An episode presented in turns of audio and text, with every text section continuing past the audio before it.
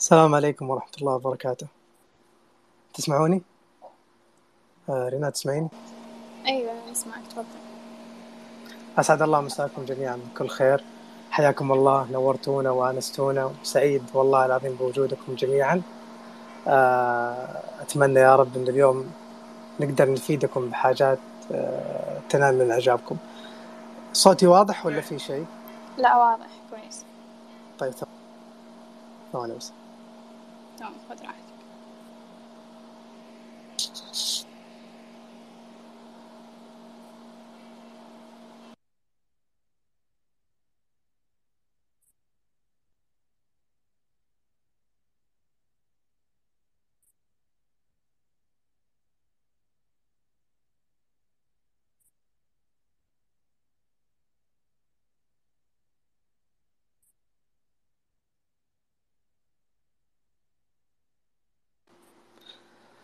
طيب آه، أتمنى يا رب أنه تكون مساحة اليوم إن شاء الله تستحق الانتظار وإن شاء الله أنه يكون اللي بنتكلم فيه إن شاء الله يا رب يفيدكم ويكون إن شاء الله يزيدكم معرفة في الأمور اللي حابين تتعلموها.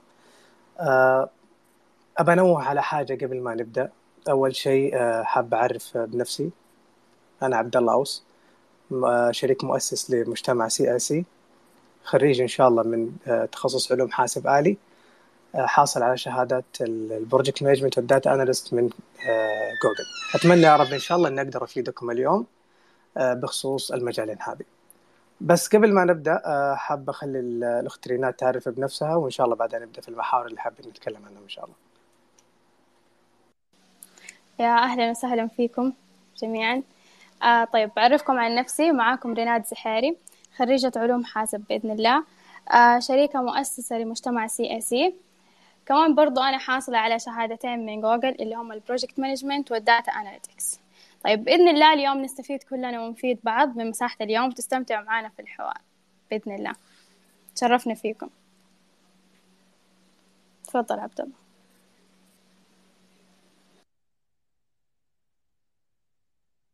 الله يكرمك ويزيد فضلك يا اخت رينا آه في أشياء حاب أتكلم عنها قبل ما نبدأ بالحوار؟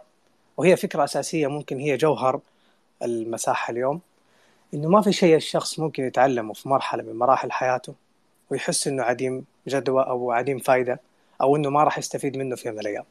كل شيء إحنا تعلمناه هو سبب من أسباب تكوين شخصيتنا هو سبب من أسباب وصولنا للمكان اللي إحنا فيه وهو ممكن يكون سبب رئيسي لنجاحاتنا وإحنا مو ماخذين بالنا.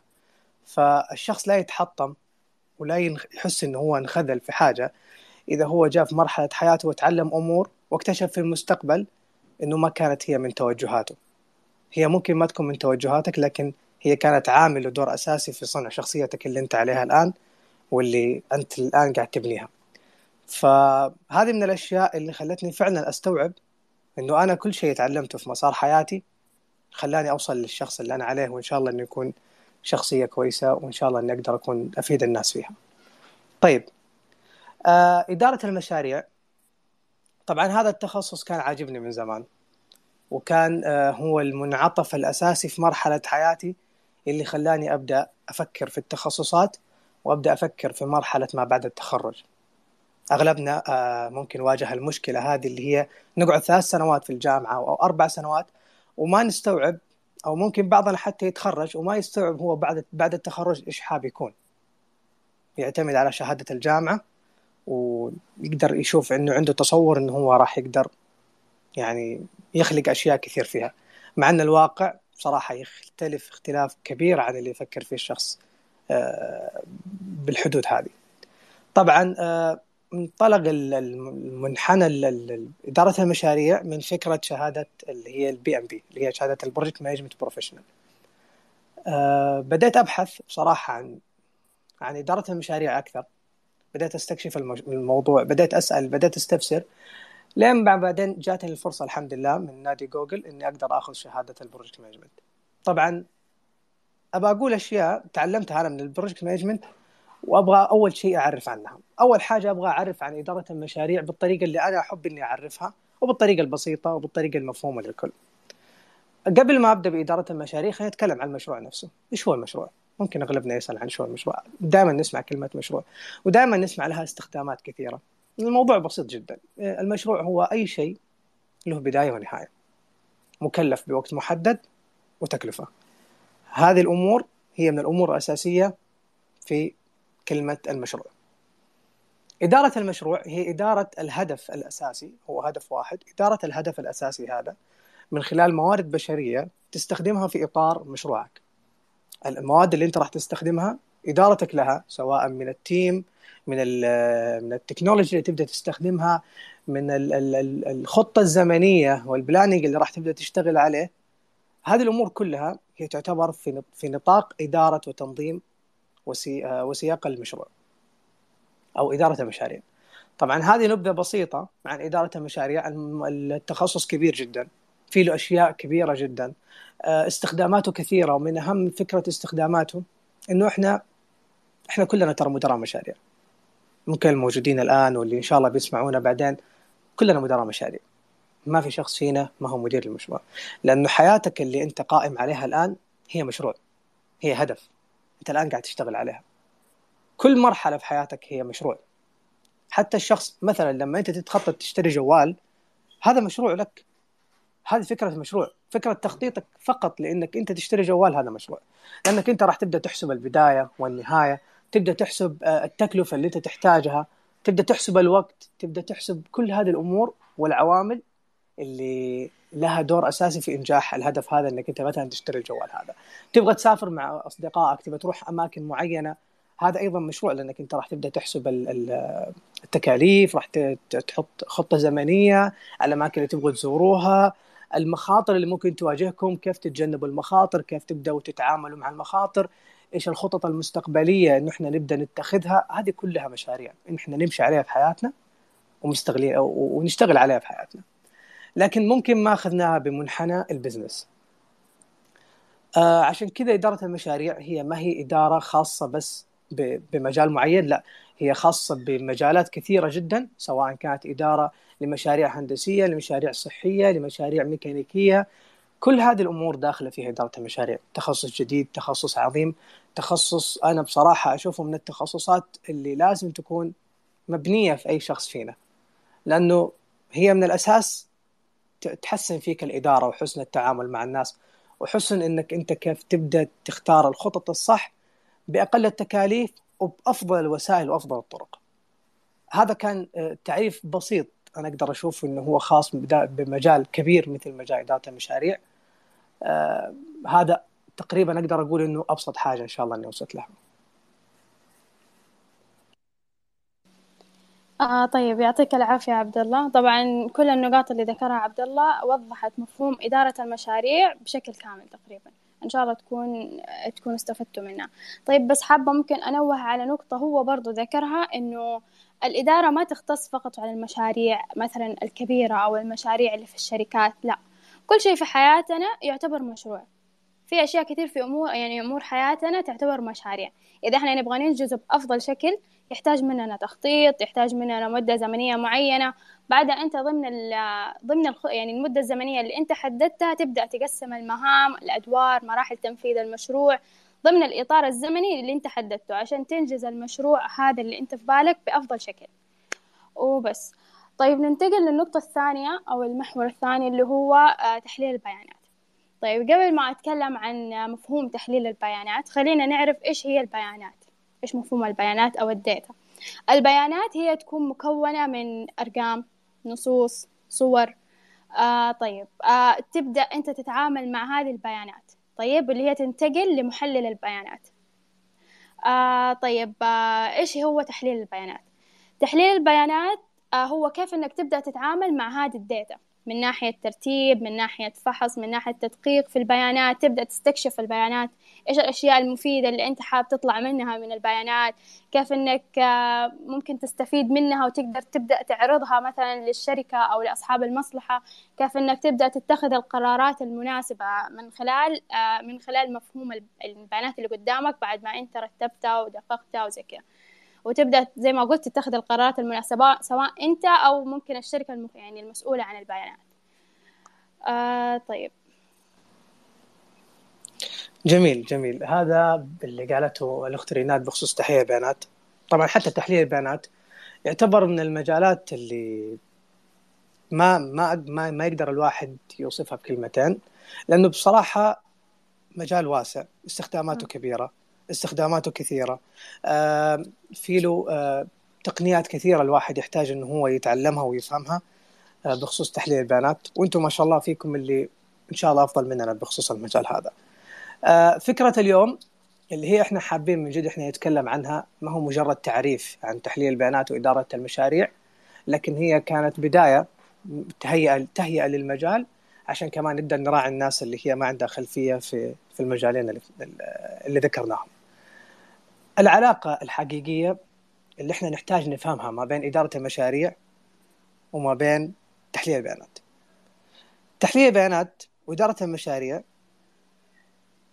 نقدر نقول إنهم اثنين مكملين لبعض. بصراحه هذا الشيء أنا اكتشفته متى؟ اكتشفته مع بداية مجالي في تحليل البيانات. دخلت على عدة عوامل في تحليل البيانات لقيت إني أنا فاهمها already من تجربة سابقة طبعا آه صراحة أنا بعد ما خلصت project management كنت في البداية محبط إني أنا ما لقيت فرص عمل ما لقيت ناس تبحث عني وما لقيت إنه في أحد مهتم لل junior project management بشكل كبير بصراحة لأنه صعب إنه الواحد يخاطر بإنه هو يخليك مسؤول عن مشروع وما عندك ال experience وكانت في شيء ناقصني بصراحة اللي هو أنا ما كنت موفر اللي هو كان ال portfolio الخاص فيني. هذه كانت واحدة من الغلطات اللي أنا الحمد لله تعلمتها وقاعد أعالجها في تحليل البيانات. لما دخلت مجال تحليل البيانات طبعا الشخص وأغلبنا كلنا كنا قاعدين نجرب مجالات كثيرة، أغلبنا دخلنا مجالات كثيرة لما عرفنا المجال اللي إحنا فيه. لكن لما وصلت لمجال تحليل البيانات لما بدأت أدخل في تحليل البيانات وأتعمق بفكرة تحليل البيانات بشكل أساسي وبشكل منطقي بدأت أفهم إنه هو الأساس هو فهمك لل business فهمك للأعمال فهمك كيف تقدر تتعامل مع ال stakeholders اللي هم أصحاب المصلحة كيف تقدر تاخذ هذه البيانات الخام وتحولها لرؤى واستنتاجات تقدر تفيد الشركة وتقدر تفيد المكان اللي أنت شغال فيه وتقدر تحاول تطور من نمو الأعمال اللي أنت فيها طبعا هذه الأشياء كلها لها دور أساسي في في المجالين في إدارة المشاريع وفي تحليل البيانات. كيف قدرت أنا أستفيد من من إدارة المشاريع؟ طبعا أهم الأمور اللي أنا قدرت أستفيد منها زي ما ذكرتها سابقا اللي هي مجال البزنس. مجال البزنس أنا أشوفه من العوامل الأساسية اللي يحتاج محلل البيانات إنه يفهمه. نقدر نميز محلل البيانات الممتاز بفهمه الحقيقي لكيف يدير الرؤى الأساسية اللي يحتاجها المدير اللي عليه أو آه، نقدر نقول مثلا أصحاب المصلحة اللي هم طالبين للخدمة المعينه. هذه من الأشياء الأساسية اللي أنا أشوف محلل البيانات يحتاج إنه هو ضروري يركز عليها. طبعا هذه الأمور كيف تجي؟ طبعا جاتني من مرحلة إدارة المشاريع. بدأت أبحث عن الموضوع إنه فعلا هل في رابط ما بين إدارة المشاريع وتحليل البيانات ولا إنه الموضوع كله يعتبر اجتهاد شخصي مني وتجربة أنا عشتها أه لقيت مجال وكنت أنا أسمعه كثير وكنت أشوفهم كثير يتكلموا عنه وأسمعه في spaces ات كثيرة اللي هو تحليل الأعمال. تحليل الأعمال لما بدأت أبدأ أبحث عنه أبحث عن ال requirements وال qualification والأمور اللي أنت تحتاج إنك أنت تكون عندك عشان تكون محلل للأعمال اكتشفت إنه أنت لازم يكون عندك مهارتين أساسية. هي مهارة إدارة المشاريع وفهمك لل business والمهاره الأخرى اللي هي المهارة التحليلية. هذه المهارتين هي من العوامل الأساسية اللي هي تكون الشخص إنه هو يكون إيش؟ إنه يقدر يكون بزنس اناليست أو محلل أعمال. ففعلا آه، في البداية انصدمت إنه آه، انصدمت مصدمة صدمة يعني على قولتهم صدمة وناسة إنه ما في شيء ضاع من اللي أنا تعلمته. وما في حاجة آه، يعني تعلمتها في مرحلة من مراحل حياتي ما قدرت أكتسب فائدتها. لا بالفعل أكتسبت فائدتها حتى التسويق. حتى التسويق فعلا أنا اكتسبته إنه أنا أقدر يعني صار عندي خبرة صار عندي فكرة إنه أنا كيف أقدر أقنع وكيف أقدر أحاول إني أوصل المنتج لرغبات الشخص وأقنعه بإنه يأخذه. هذه العوامل كانت مؤثرة علي في تحليل البيانات إني أنا لما أبدأ أسوي الداشبورد الخاص فيني أقدر أستنتج الأفكار اللي أنا أحتاج أحطها اللي أنا متوقع إنها تقنع الشخص الأمامي. ليش ليش أنا متوقع إنها تقنع الشخص اللي أمامي؟ لأنه أنا قدرت بشكل كبير إني أقرأ أفكاره. وأفهم هو إيش يحتاج يسمع مني وإيش المطلوب مني. فكان هذا الدور الأساسي هو اللي خلاني أفهم وأتعلم إنه ما في شيء أنا تعلمته غلط. ما في شيء أنا تعلمته ما له قيمة.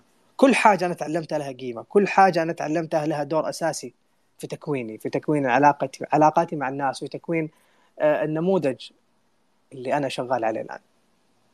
فتحليل الأعمال يعتبر هو الرابط الأساسي ما بين إدارة المشاريع وما بين تحليل البيانات. هذين المجالين نقدر ندمجهم في مجال واحد اللي هو تحليل الأعمال. آه، طبعا هذه الفكرة الاساسيه الخاصة بال بالسبيس اللي إحنا كنا حابين نتكلم عنها. آه، حاب إني أنا بصراحة إني أسمع آرائكم لأن السبيس هذا أنا حاب إنه يكون تفاعلي حاب إنه الكل يشارك وحاب إنه الكل يأخذ آه، نأخذ برأيه ونسمع من اقتراحاته لأنه هنا في النهاية إحنا حابين نفيد ونستفيد. الموضوع مو مجرد طرح أو سرد لا بالعكس أنا حاب إني أستمتع وأسمع من الناس. عشان كمان نقدر كلنا نفيد بعض ونستفيد لأنه المجالات هذه كلها تعتبر مجالات جديدة. كلها تعتبر مجالات لها مستقبل واعد بصراحة خصوصا تحليل البيانات إدارة المشاريع تحليل الأعمال. هذه الأمور كلها لها مستقبل كبير. إذا الشخص قدر يشتغل على نفسه ويوظف المهارات الخاصة فيها بطريقة صحيحة يقدر يوصل لأشياء بصراحة جدا جدا كبيرة. خصوصا المجالات هذه. فحاب اني اسمع اقتراحاتكم. طبعا إحنا كذا بس كنا حابين نسوي حركة اللي هي بس تعريف للموضوع يعني.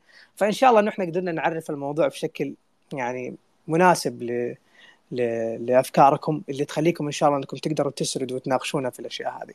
فأي شخص حاب إنه هو يشارك يا ليت انه يرسل ريكوست عشان نقدر آه، نسمع مشاركاتكم كلها.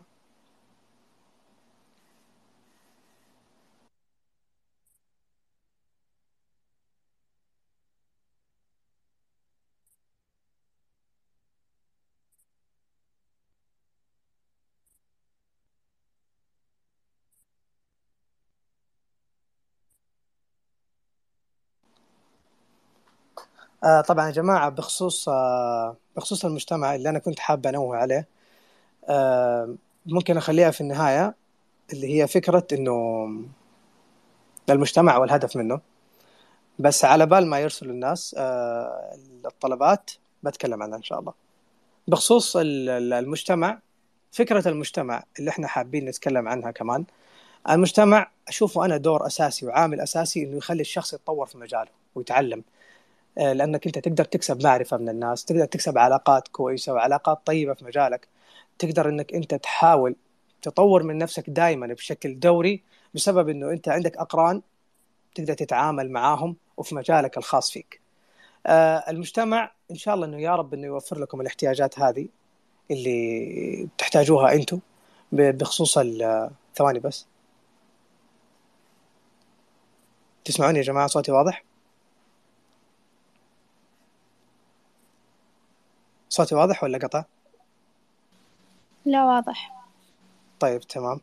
بس خليني أقبل الناس اللي أرسلت ريكوست ثواني.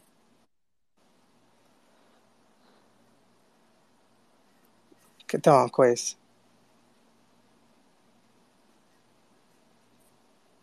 آه نجلة ترى أنا ما أسمع صوتك. إذا في أحد قاعد يسمع صوت نجلة؟ لسه قاعد يسوي connecting آه تمام. مو مشكلة. طيب يا جماعة اللي بيشاركنا يا ريت ترسل request مساء الخير. عشان نقدر نسمع اشتراكاتكم كلها. آه أنا ما أسمع ترى نجلة ما أدري إيش المشكلة اللي عندي فبنزل من ال... من المايك وبرجع أطلع مرة طيب. ثانية ثواني طيب طيب. يعطيكم الف ألف عافية. الله يعافيك. الله يعافيك. جدا أنا استمتع صراحة. وشريعة في تحليل البيانات موضوع ضخم جدا. ومن أكثر أنا في الموضوع وأتكلم يعني عن أهم النقاط. أهم شيء صوتي واضح ولا؟ لا لا واضح تتكلمي كأنه في صدى. ما أدري هو من عندي أو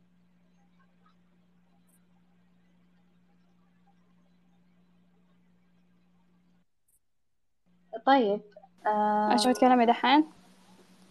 إيه تمام.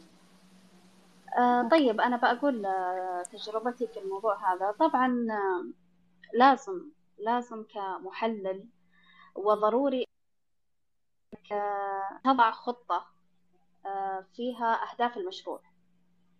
والخطة تتكون من ثلاث أو آه، مكونات أساسية. أو مكونين أو ثلاث مكونات أساسية على حسب الخطة اللي هي تكون من أهداف المشروع مخرجات متوقعة ولازم يكون في بعد آه، فكرة فهم المتطلبات والاحتياجات. صح. أتفق معك والله بخصوص الموضوع ده نجلة. لكن تظل في الموضوع هذا اللي هي في كثير أشخاص يعني يبدأون في إدارة المش... تحليل بيانات إدارة في المشاريع اللي هي تظل نقطة تحديد المتغيرات. يعني مثلا لو قلنا افتراضا الجدول الزمني للمشروع أو مثلا تكاليف المشروع طبعا هي تعتمد على كل على كل مشروع وعلى كل المخرجات المطلوب من منك فهمها أو معرفتها أو الأشياء اللي stakeholder يحتاجون يعرفونها. بعد في في نقاط مثلا إنه فهم البيانات فهم سياق البيانات طبعا واهم نقطة وأنا على فكرة يعني أنا كثير أتكلم في المساحات وكثير أتكلم في في في ال thread ات اللي أنا أنزلها إن تظل أهم نقطة اللي هي فهم سياق البيانات. وكل ما كان المشروع يعني آه، أنت كل ما كان المشروع يعني آه، فيه أشخاص يعني أنت تتواصل مع أشخاص ما هم تكنيكال كثير. ففكرة فكرة فهم سياق البيانات راح تظل ضرورية عند المحلل خصوصا في المجال هذا. مثل آه، إنك يعني تعرف البيانات وين رايحة وليه وعلى أي أساس تجمعت و, و... آه، ممكن أنت بطريقة فهمك لسياقها ممكن أنت تستنتج يعني أشياء كثيرة يعني آه، وين رايحه مستقبلا يعني البزنس هو وين رايح مستقبلا صح بعد صح. في أهم نقطة يا في أهم نقطة أيوة. اللي هي تقييم النتائج آه طبعا تقييم النتائج تظل يعني على آه مثلا أنت تقيسها هي هل هل هل النتائج تتوافق مع أهداف المشروع؟ هل النتائج تتوافق مع المتطلبات المحددة؟ وبعدها عاد يتم آخر شيء يكون فيه آه، أهم شيء طبعا إتخاذ القرارات المناسبة بناء على التقييم تحديد الخطوات بشكل يعني بشكل يعني يكون أكثر فعالية. وآخر شيء بعد يكون توثيق جميع الخطوات وأنا بذكر نقطة بعد أخيرة في الموضوع هذا هي في, في نقطة الداشبورد. طبعا الداشبورد هو شيء المفروض آه، يتسوى مرة واحدة وأقصد إنه غير إنه يتسوى مرة واحدة يعني يكونش أنت تصنع داشبورد بطريقة عمل يرجع له أكثر من مرة. يكون هذا الشيء صح. لل آه، المرجع يعني بالنسبة له. مثل الشيء اللي يعني يظل يظل أيوه بالضبط بالضبط. داشبورد معرض معرض مفهوم الداتا اللي عنده. طيب. أي أشوف في أخطاء بالذات في مفهوم الداشبورد يعني. إيش تكلمت بورد سبعة شيء مو معقول ومو مفهوم. أصلا رب العمل بنفسه ما راح يستوعب الشيء هذا يعني. فكل ما كان أقل كل ما كان أفضل والأمور هذه. وهذه يعني مشاركتي مبدئيا يعني. لا لا والله ما قصرت يا نجلة بالعكس يعني تكلمت على أهم الأشياء اللي فعلا يحتاجهم يحتاج إنه إحنا الاثنين نركز عليها اللي هي آه، مجال فهم الرؤى الأساسية مجال تحليل البيانات. إنه فعلا لازم يكون عندك خلفية إنك أنت تفهم إنه الناس اللي قدامك ممكن الأغلب منهم ما يكونوا technical فعلا إنه ممكن يكونوا ناس آه، بعيدين جدا عن الأمور ال technical وتحتاج إنك أنت توضح لهم الأمور بطريقة بسيطة بطريقة تقدر توصل لاستنتاجاتهم تقدر توصل لأفكارهم تقدر توصل لطريقة إنه تخليهم فعلا ياخذوا القرار الصح. وال dashboard هذه أنا أتفق معك فيها. يكون تصميمها مرة واحدة. ما ينفع من الأشياء اللي تتعدل كل مرة أو تتغير كل مرة. لأنه تكون هي فكرتك الأساسية اللي أنت قاعد تحطها. فصعب جدا انه الشخص يقعد يغير فكرته كل شوية لأنه هذا يدل إنه ما في قناعة بالنتيجة اللي هو وصل لها. صح. الله يسعدك نجم. تفضل عبد المجيد حياك الله حبيبي. والله آه، يسعدك يا. نجلة ما قصرتي والله. السلام عليكم هلا هلا هلا عبد المجيد عليكم السلام وعليكم السلام. مساكم الله بالخير.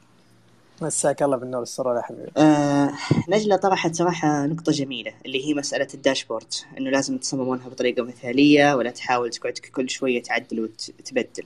طيب المشكلة إنه في موضوع إدارة المشاريع آه أحيانا تكون المشاريع كبيرة والداشبورد قد تكون حجمها يعني آه، قد تأتي بالصفحات. فشلون أنا أقدر إني في نفس الوقت أصمم داشبورد كويسة تليق بالمشروع الكبير اللي أصلا الفريق إدارة المشاريع قاعد يتعامل معه وما أطلع ب dashboard ضعيفة.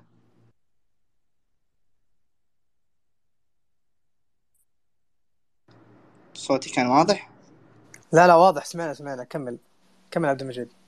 فهو النجل النجلة يعني شلون؟ أنا مثلا بيكون عندي dashboard okay الألوان التصميم okay التصميم على جنب. لكن شلون أنا أقدر أتعامل مع داشبورد وفي يعني أصممها بطريقة كويسة وأنا أصلا في نهاية المطاف قاعد أتعامل مع آه، مشروع كبير. لما أجي أدير لما يكون في فريق يدير لي المشروع وأنا لابد إني أصمم له داشبورد توضح فيه الأهداف أو المهام اللي يحتاجون إني أوضحها لهم في الداشبورد كيف أطلع بداشبورد كويسة في في الحالات هذه؟ هل الخطأ فيها مقبول عادي لأنه مشروع كبير ولا آه، الخطأ فيها بيوديني في ستين داهية؟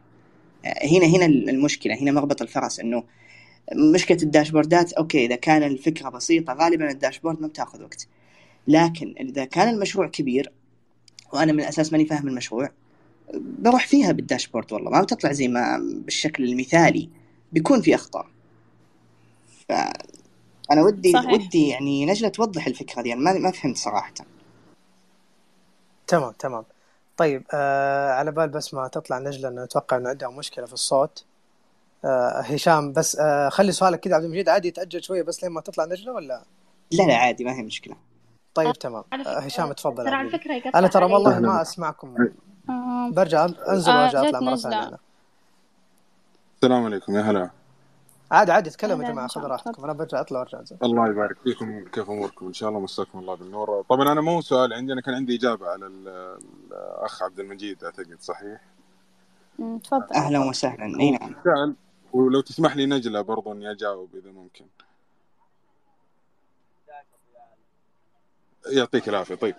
آه الفكرة اللي أنت طرحتها إنه والله الداشبورد بعض الأحيان توصل بالصفحات. فعلا آه، الداشبورد بعض الأوقات ممكن تكون صفحة صفحتين ثلاثة ممكن إنها تكون لاندسكيب آه، يعني آه، ماخذة شكل طولي ما هي مربعة ممكن إنها تكون يعني أصلا فوق ما هي بالصفحات شكلها أو ال visuals اللي فيها أكثر مثلا من ال visuals اللي في ال- ال- ال dashboard المربع مثلا أو إذا كان حجمها مثلا الحجم الطبيعي اللي اظنه 16 آه، آه، 9 ف إيش الهدف أصلا من ال dashboard؟ أو دائما ال dashboard آه، إيش المفهوم منها؟ وليش والله إحنا قاعد اتجهنا إنه إحنا والله مثلا بعد تحليل البيانات آه، نسويها على شكل dashboard. الفكرة من ال dashboard هي تسهل عملية اتخاذ القرار. زي لما الزملاء ذكروا إنه بعض الناس ممكن يكونوا ما هم technical أو ما عندهم والله technical background et cetera أنا ك decision maker بعد كذا بعد ما أشوف ال dashboard أبغى آخذ قرار بناء على هذا ال dashboard. فغالبا تكون ال visuals اللي محطوطة في ال dashboard abstract مختصرة. آه هذه فائده الفلاتر. في حال ان طلب والله بعد كذا إنه أنت والله تفلتر على آه أيام معينة أكثر. إذا مثلا عرضت خلينا نقول for example رضا العملاء آه في خلال السنة هذه. إذا بعد كذا تبغى تضيف تفاصيل زيادة تفلتر. تفلتر على اليوم على الشهر إلى آخره. يعني إذا طلب منك شيء زيادة تضيفها كفلاتر. آه أما فكرة إنه أنت تدحش خلينا نقول كل شيء في ال dashboard آه أنا ما أتفق معها ابدا. آه ولهذا السبب في report في تقارير. ممكن أنت في التقارير اللي قاعد تبنيها بعد تحليل البيانات لموضوع معين تبدأ ترفق كل الموجود اللي عندك كل ال insights اللي انت طلعت فيها من بعد التحليل إلى آخره. لكن آه أنا ضد فكرة يعني حتى ال meetings اللي ندخل فيها ونلقى ال dashboard فوق صفحتين وثلاثه خلاص ما عاد أحد يبدأ يركز. يضيع المستمع يضيع حتى نفس ال خلينا نقول إن كان هو director manager C level يطفش. أنت تطلع لي 14 صفحة ب 20 visual ب 50 لا. هي الفكرة كلها إن أنت تحافظ عليها مختصرة.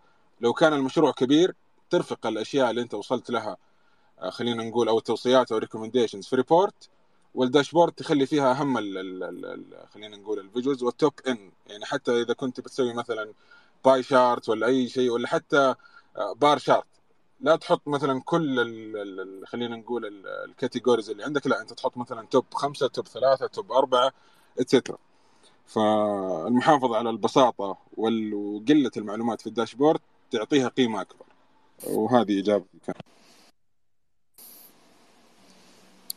بصراحه أتفق معك هشام حتى من ناحية من ناحية إنه إحنا أصلا الهدف الأساسي إنه إحنا نختار أهم الأشياء اللي هم يحتاجوا يسمعوها. أهم الأفكار اللي إحنا نحتاج من جد إن إحنا نركز عليها. هو في أشياء مهمة وبصراحه كل شيء مهم أساسا في, في إطار العمل اللي إحنا شغالين عليه لكن في أشياء أهم. هي اللي فعلا إحنا نحتاج نركز عليها. هي اللي فعلا نحتاج إنه إحنا نستعرضها. ممكن باقي الأشياء زي ما قال هشام ترى يا جماعة في في حاجة بقولها أنا ممكن يعني كالأغلب فاهمها وكالأغلب لا. فكرة فكرة إنه إحنا نسوي ال dashboards ترى ما هي طريقة واحدة إن إحنا نسوي dashboards وبس. هي ما هي الطريقة الواحدة انه إحنا نوصل الفكرة لهم. في أكثر من طريقة. في حتى ترى إحنا نسوي presentation إحنا نسوي reporting على ال Word إحنا نسوي dashboard متحركة على طريقة ال Power BI أو تابليو في أكثر من طريقة نقدر نستخدمها. فالأشياء اللي ما تتكيف في ال dashboards البسيطة اللي إحنا نقدر نستخدم منها فكرة معينة نقدر ترى نستخدم نكتبها في Word عادي. نقدر نصور الأشياء اللي إحنا نحتاجها ونبدأ نفصلها تفصيل طويل يستحق في ذكر الأشياء الأساسية إحنا نحتاج نقولها. لكن في خلال meeting مدته ساعة 45 دقيقة نص ساعة إحنا الآن محتاجين إن إحنا نركز على أهم الأهم اللي هو المحك الأساسي في الموضوع كله. ممكن زي ما قال هشام ممكن هي تكون ثلاث نقاط أربع نقاط هي الأساس. باقي الأمور هذه ممكن إحنا نتطرق لها إذا أصلا وافقوا على الفكرة الأساسية هذه من البداية. إذا تمت الموافقة عليها ممكن نتطرق للمواضيع الثانية ونبدا نتناقش على النقاط الأخرى. أفضل ما إحنا نضيع الوقت على أفكار ما هي العامل الأساسي في التأثير على المشروع. نجلة إذا عندك شيء تبي تقوليه تفضلي. لا بالضبط هي الفكرة وصلت أصلا الأخ هشام وضحها يعني بشكل متكامل وأنت برضه يا عبد الله. كويس. يعني الحمد لله إن إحنا وصلنا للتساؤل اللي طرحه عبد المجيد. طيب آه في أحد عنده سؤال يا جماعة يبغى يساله هشام في عندك شيء تبغى تضيفه يعني أو سؤال تبغى تسأله؟ عادي. خلونا ناخذ الموضوع كذا بحبية ونبدا نتكلم في الموضوع هذا إنه إحنا كيف نقدر آه آه نست... معلش. تسمعوني؟ أيوة. تمام. خالد يطلب ريكوست. ثواني يا خالد بس. تفضل يا خالد. أي أحد عنده سؤال يا جماعة؟ عادي اساله تحت التغريدة. عشان نقدر نجاوبكم. اللي عنده سؤال بخصوص الموضوع هذا. إن شاء الله اللي موجودين إن شاء الله كلهم ما يقصروا. يعطيك العافية. أنا ممكن في قصة بسيطة كذا أبغى أشاركها بسرعة وأحتاج إنه خذ راحتك خذ خذ راحتك خذ راحتك. والله نورتنا وشرفتنا النقطه اللي أنت ذكرتها برضه اللي ذكرت شيء جدا مهم اللي هو إنه ممكن المعلومات اللي أنت قاعد تطرحها في الداشبورد ما تكون مهمة لهم أو مثلا في ميتنج ساعة نص ساعة. ممكن حتى مو إنها ما تكون مهمة ممكن أنت الشيء اللي أنت قاعد تغرد فيه بعيدا عن اهتمامهم ما هم فاهمين إيش القصة وما هم عارفين والله أنت إيش قاعد تقول أو إيش الأشياء هذه. والله هم ما هم دارين إنه أصلا في شيء زي كذا موجود وفي يتم تحليله. يبغوها abstract أو خلينا نقول بطريقة مختصرة. فمرة من المرات يعني شديت حيلي في dashboard وسويتها والله ما أدري كم سبع صفحات ثمانية صفحات وأتكلم ذات ال meeting السلام عليكم مدري إيش وعندنا الصفحة الأولى وإجري على الصفحة الثانية الصفحة الثالثة. عدت 40 دقيقة قاطعني أحد الموجودين قال لي هشام آه، بس ممكن لو سمحت بعد كذا إنه آه، إذا في شيء زيادة تكمل هذه في الصفحة الخامسة أعتقد حتى في صفحتين ما شافوها. لو في شيء زيادة سوي share لل link ال dashboard وإحنا ممكن ندخل ونشوف هذا ونشوف ال raw data حتى ما عندنا مشكلة. بس اللي أنت قاعد تقوله هذا out of ال scope ابدا حق ال meeting فأعرف دائما scope ال meeting أو scope العرض اللي أنت راح تعرضه إيش هو.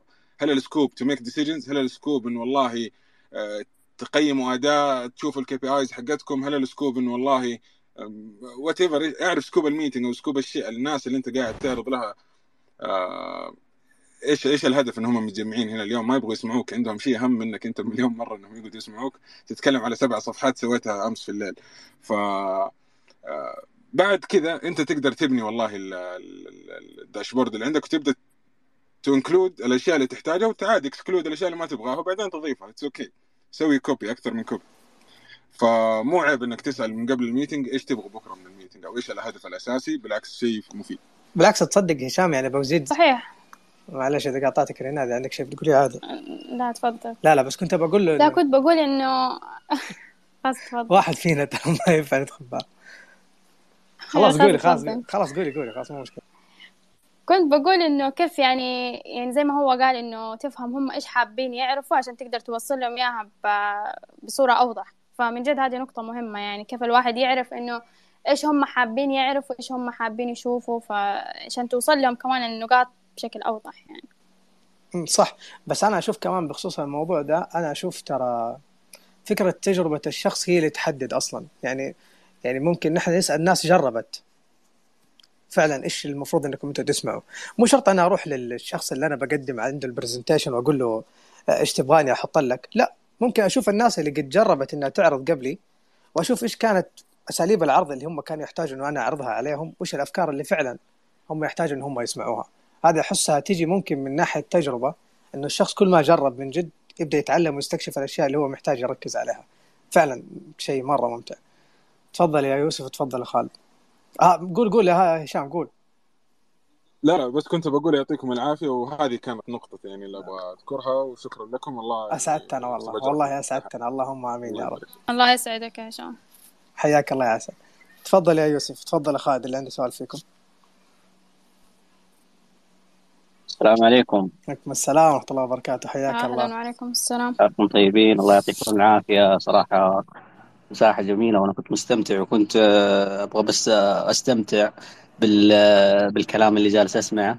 ولكن شدني سؤال عبد المجيد. وعبد المجيد صراحة يعني من الأشخاص اللي سبق وتكلمت معاه في أكثر من موقف إنه من الأشخاص اللي أراه إن شاء الله إنه يكون ناجح في هذا المجال. طبعا أخونا اللي قبل شوي كان يتكلم يعني أجاب إجابة جدا جميلة. أنا كان ودي والله بس أعطي آه، موقف صار مع أحد الزملاء معنا في العمل هو محلل أعمال. آه، كان عنده آه، كان عنده اجتماع أو برزنتيشن مع المدير العام لتقنية المعلومات. يعني وكان المدير العام يعني يبغى يشوف المشاريع الماضية والمشاريع يعني المستقبلية. المهم آه، الشخص هذا اشتغل على بيانات آه، كثيرة وكبيرة جدا. المشاريع والمشاريع المتعثرة يعني صار عنده ديتا كبير جدا جدا. زهمني وهو شغال عليها قبل ال قبل البرزنتيشن يمكن بثلاث أيام أو أربع أيام.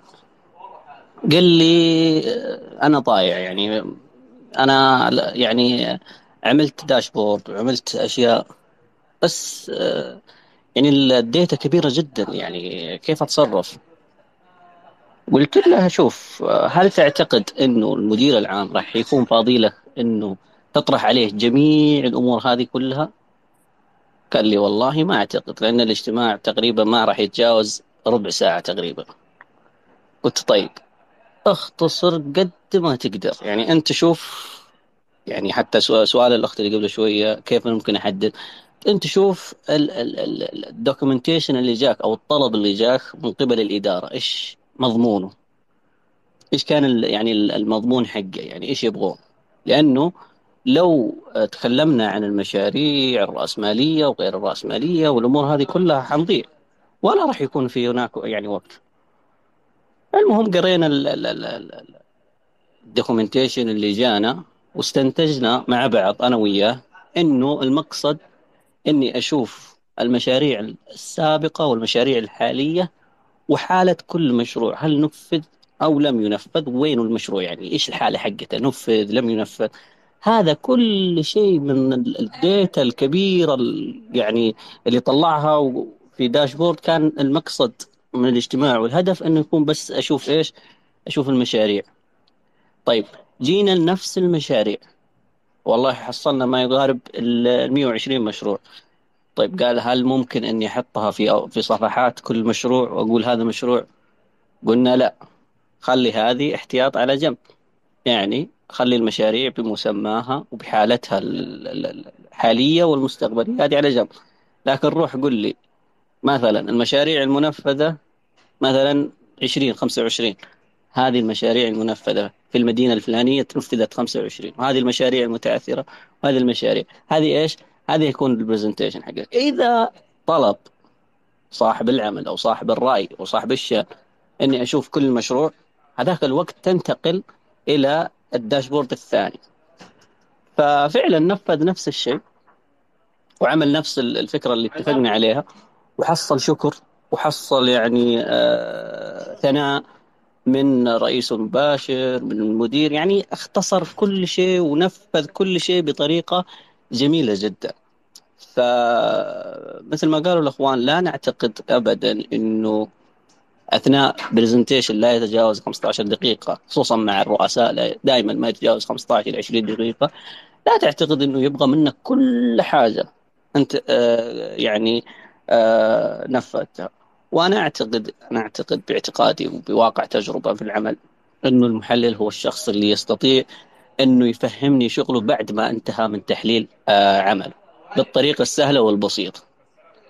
هذا كل شيء يعني آه، كان عندي. أنا حبيت إني أذكر الموقف هذا وموقف يعني أنا آه، عشت معه وجلست مع صاحبه وهذا آه، يعني كل شيء عندي والله يعطيكم العافية. شغل يعني مساحتكم جميلة جدا. الله يعطيكم ألف عافية. سعيدين والله سعيدين بالمشاركة أخوي يوسف. وبالعكس ما قصة جات في مكانها بصراحة يعني. هذا الشيء اللي ممكن أغلبنا يحتاج يسمعه لأنه ممكن مو الأغلب عاش فكرة انه إنه يكون موظف في شركة بخصوص بخصوص تحليل البيانات. ممكن الكل جرب إنه هو يشتغل آه، عمل لحاله. ثواني بس يا جماعة إذا عندي صوت شوية مزعج بس ريناد خذ المايك على بال ما أجي ثواني بس.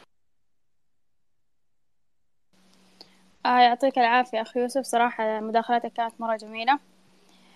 آه طيب آه خلينا بس نرجع شوية لورا بخصوص آه لما ذكرنا آه بعدين نفتح نكمل المجال أسئلتكم ومناقشاتكم. طيب خلينا نتكلم عن العلاقة بين تحليل البيانات وإدارة المشاريع. طبعا زي ما ذكر عبد الله إنه كتجربتنا كانت يعني كتجربتي كمان يعني أنا فيها إنه أول شيء لما جيت أخذت ال project management كنت صراحة مستمتعة فيها. طيب كان على أساس إنه هو المجال اللي أنا حابة مثلا أدخل فيه. طبعا قبلها دخلت يعني أكثر من مجال. طبعا طبيعي الواحد يقعد يجرب مجالات لين يوصل للمجال اللي هو مثلا حاب يكمل فيه career حقته. طيب نقطة إنه لما جيت أخذت ال project management حسيت زي ما قلت لكم إنه هو المجال اللي أنا حابة أكمل فيه وزي كذا. بعدين لما جيت اكتشفت إنه مجال تحليل البيانات وجيت بعدها أخذت الشهادة حق تحليل البيانات حسيت إنه كيف يعني حاولت أفهم كيف ممكن أوظف الاثنين مع بعض كيف إنه أقدر أستفيد من مهارات إدارة المشاريع وكيف إنه أقدر أستفيد من مهارات تحليل البيانات مع بعض. آه طبعا كل واحدة لها مهارات مختلفة كل واحدة لها دراسة مختلفة. طبعا إدارة المشاريع تتوظف أكثر في البزنس بشكل عام. طيب من هنا بدأت إنه أحاول أعرف كيف ممكن أوظفهم مع بعض كيف نجمع المجالين مع بعض. طيب طبعا زي ما قلت لكم إطارات عمل مختلفة. طيب تحليل جينا بعدين اكتشفت اكتشفت مجال تحليل الأعمال. تحليل الأعمال هو مجال يجمع ما بين المهارتين مهارة إدارة المشاريع ومهارة تحليل الأعمال. ف طبعا مجال مجال تحليل الأعمال هو إنه كيف كيف توصف البيانات وتعرضها لأصحاب المصلحة بطريقة واضحة. ف في أحد حاب يشارك؟ أنا أنا في سؤال في سؤال حاب أقوله بس أول شيء كنت برجع أجدد شكري بس لأخوي يوسف على المثال لأنه بصراحة من جد مثال ملامس للواقع آه، اللي فعلا أغلب الناس تحتاج تسمعه. لأنه يا جماعة حياة الشركات خصوصا في مجال تحليل البيانات.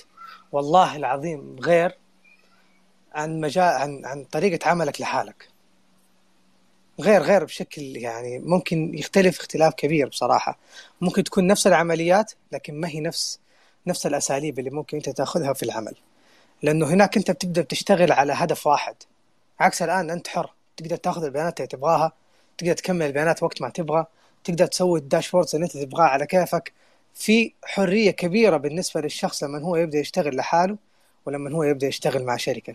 في ارتباطات في مسؤوليات في أفكار أكثر في آه، أشياء يحتاج انه هو يراعيها بشكل أكبر وفي مشاكل ما تواجهها وأنت تشتغلها لحالك. آه، تفضل بس بالدور عشان أخوي يوسف تفضل وبعدها آه، ميشا. آه مش لا بس النقطة تفضل. النقطة اللي ذكرتها آه أنا بدي بس أعرج عليها عشان ما أنساها. فعلا يعني يا جماعة آه لما ندرس وأنا أعتقد أن الأغلبية طلاب لما ندرس المجالات آه ما أقول لك إنه يعني ما راح تكون نفس الشيء في العمل ولكنها في اختلاف كبير جدا.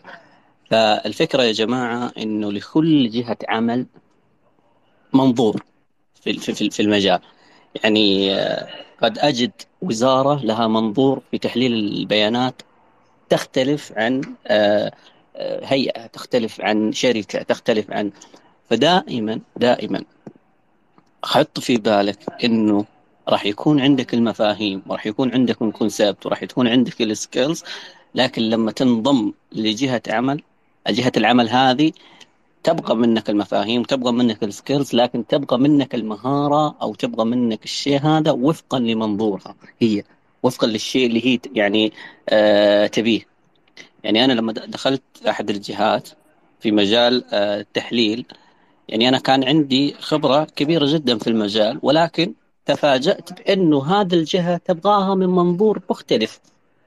ما هو ما هو بعيد بعيد أو خلينا نقول مختلف اختلاف جذري ولكن يعني لابد إنك تكون جاهز إلى إنك آه، تعمل وفقا لمثلا رؤيتها وفقا لتطلعاتها وفقا لمصالحها هي نفسها. يعني أعطيك مثال عشان أبسط الصورة بشكل كبير. مثلا خلينا نقول مجال آه، تحليل الأعمال زي ما قالت الأخت اللي قبل شوي أو مجال تحليل الأنظمة. آه، كلنا درسنا مثلا ال BRD حقها ودرسنا الأجزاء حقتها. ودرسنا مثلا ال documentations اللي نستخدمه وأجزاء ال documentation لكل واحدة. لما تروح مثلا للجهة هذه خلاص أنت نفس ال BRD هذا الموجود عندي لكن أنا أبغى مثلا إضافة كذا لأنه يهمني أنا كجهة عمل أو أبغى أنقص كذا لأنه يهمني أنا كجهة عمل أو أبغى أغير في مفهوم جزئية من ال PRT هذا لأنه أنا يتوافق معي أنا كصاحب آه، عمل. ف يعني عشان ما ما تنصدم بالواقع أو تنصدم ب مثلا المقابلات الشخصية اللي تواجهك مستقبلا أنت راح يكون عندك المهارة وراح يكون عندك التمرس في هذا المجال ولكن بنفس الوقت لابد أن يكون عندك الاستعداد إلى أنك تكون عارف وداري أنك راح تنضم إلى جهة عمل ترغب في أنه تطبق نفس هذه المهمة ونفس هذا الشيء وفقا لرؤيتها وفقا لتطلعاتها هي وفقا لتطلعاتها وما تراه هي, هي, هي. آه ممكن يقول واحد طيب هذه صعبت علي الموضوع. ممكن يقول واحد طيب أنا هنا ممكن أضيع. أقول لك لا لا تضيع ولا هم يحزنون. أي جهة عمل شركة كانت قطاع خاص حكومي آه، حتى لو أنك جايب لي الدكتوراه وداخل في نفس المجال صدقني لن تنضم أو تدخل مع الفريق مباشرة بالعكس راح تكون داخل مع أي مؤسسة أو داخل مع أي شركة أو داخل مع أي جهة عمل آه، راح تستمر معهم خلينا نقول من ثلاثة شهور إلى ستة أشهر آه، بس تتابع العمل. وأنا أعتقد أنه المدير الناجح أو الرئيس المباشر الناجح هو الشخص اللي ما يدخل يدخل الشخص الجديد مباشرة في المشاريع. أنت ممكن تدخل بعضهم يزعل يقول أنا لي شهرين ثلاث شهور ما, اشتغلت. هذا طبيعي لأنك أنت ممكن تدخل وعندهم مشاريع مثلا. طيب أو عندهم إدارة مشاريعهم هم واصلين في مثلا ثلاث أربع عشرين مشروع إلى النص. صعب أنك تدخل معاهم وتتوه وتضيع وتتضايق وتطفش من الوظيفة. ف لا تخاف لو ما أقول لك راح تتغير منظور الجهة هذه لهذا المجال لا. بالعكس راح تدخل معاهم راح يدخلونك شوي شوي راح يدخلونك اجتماعات ما راح تفهمها. طيب راح يدخلوك يعني خلينا نقول آه، حبة حبة راح يعلمونك ألين تبدأ معهم وتتأقلم. أنت يا خلاص تتأقلم يصير عندك إنه أنا عارف المجال هذا عارف مجال التحليل لكني عارفه أيضا من منظور هذه المؤسسة أو هذه المنظومة اللي أنا شغال فيها. هذا الشيء اللي حبيت أضيفه الله يعطيك العافية. ما قصرت ما قصرت أخوي يوسف بالعكس كفيت ووفيت وفعلا قلت النظرة اللي كلنا نحتاج نسمعها. أه تفضل أخوي مشعل. السلام عليكم. وعليكم السلام ورحمة الله وبركاته. حياك الله. مساء الخير جميعا. مساء النور يا هلا ومرحبا.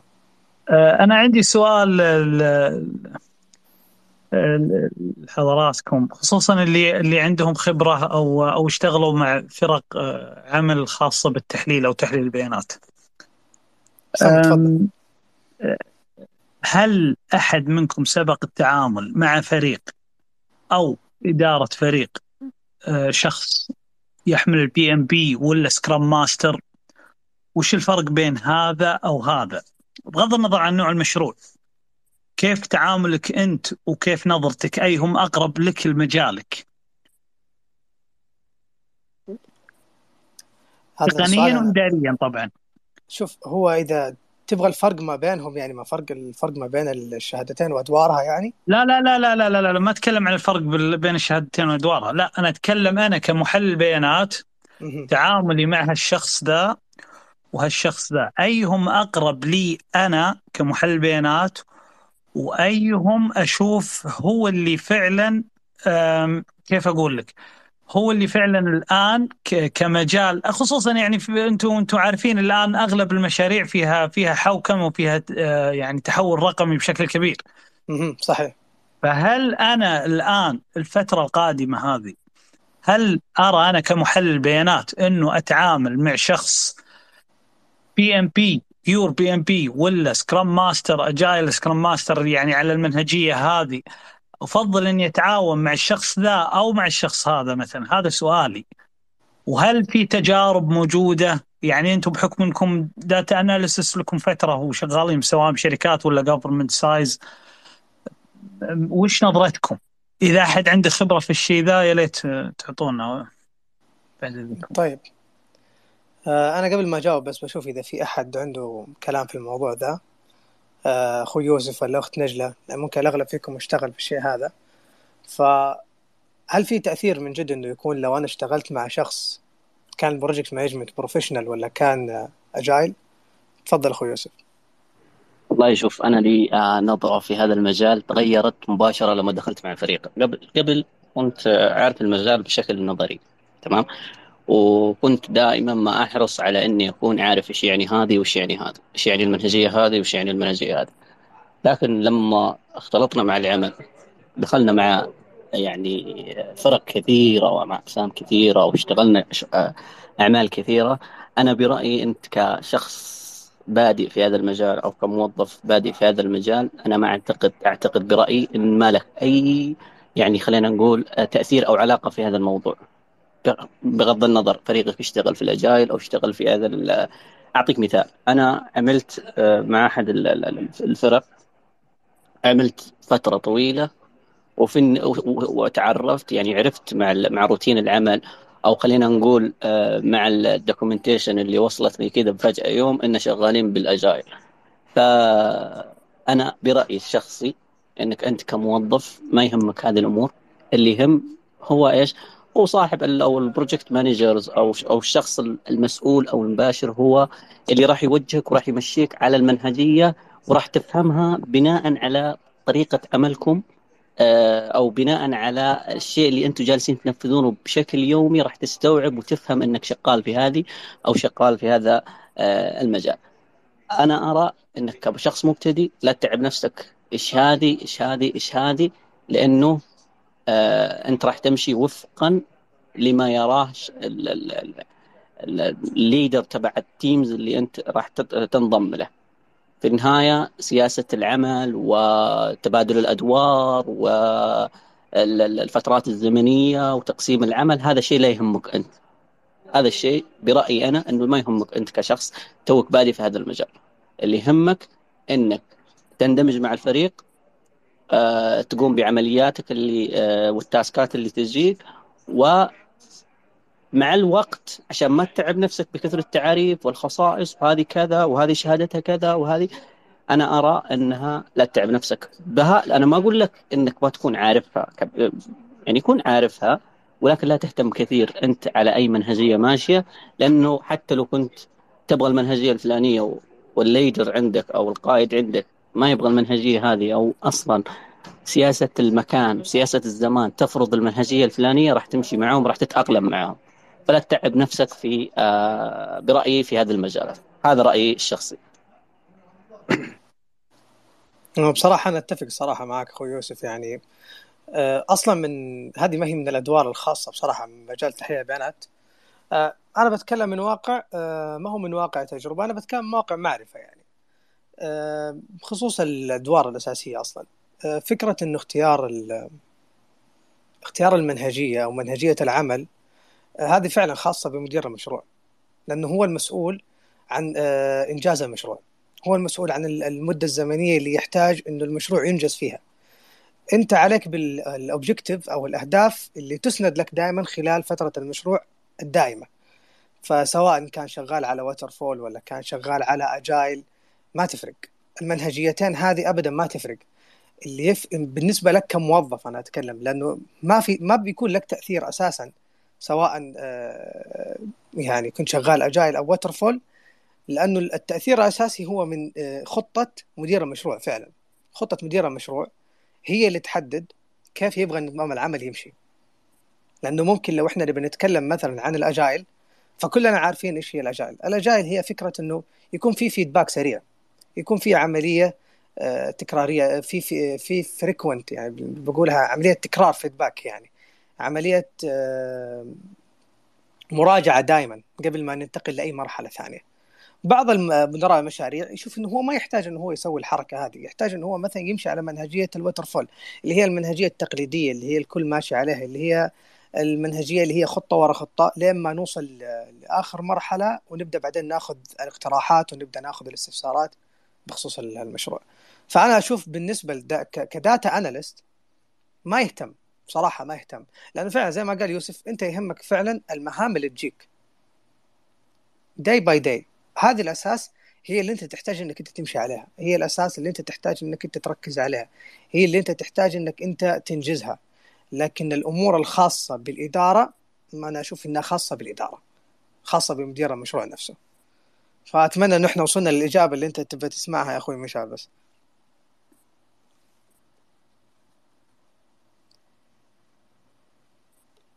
طيب آه في أحد ثاني يا جماعة عنده سؤال يبغى يسأل؟ إذا ما يقدر يسأل في الكومنتات عادي يطلب مايك بخصوص الموضوع ده.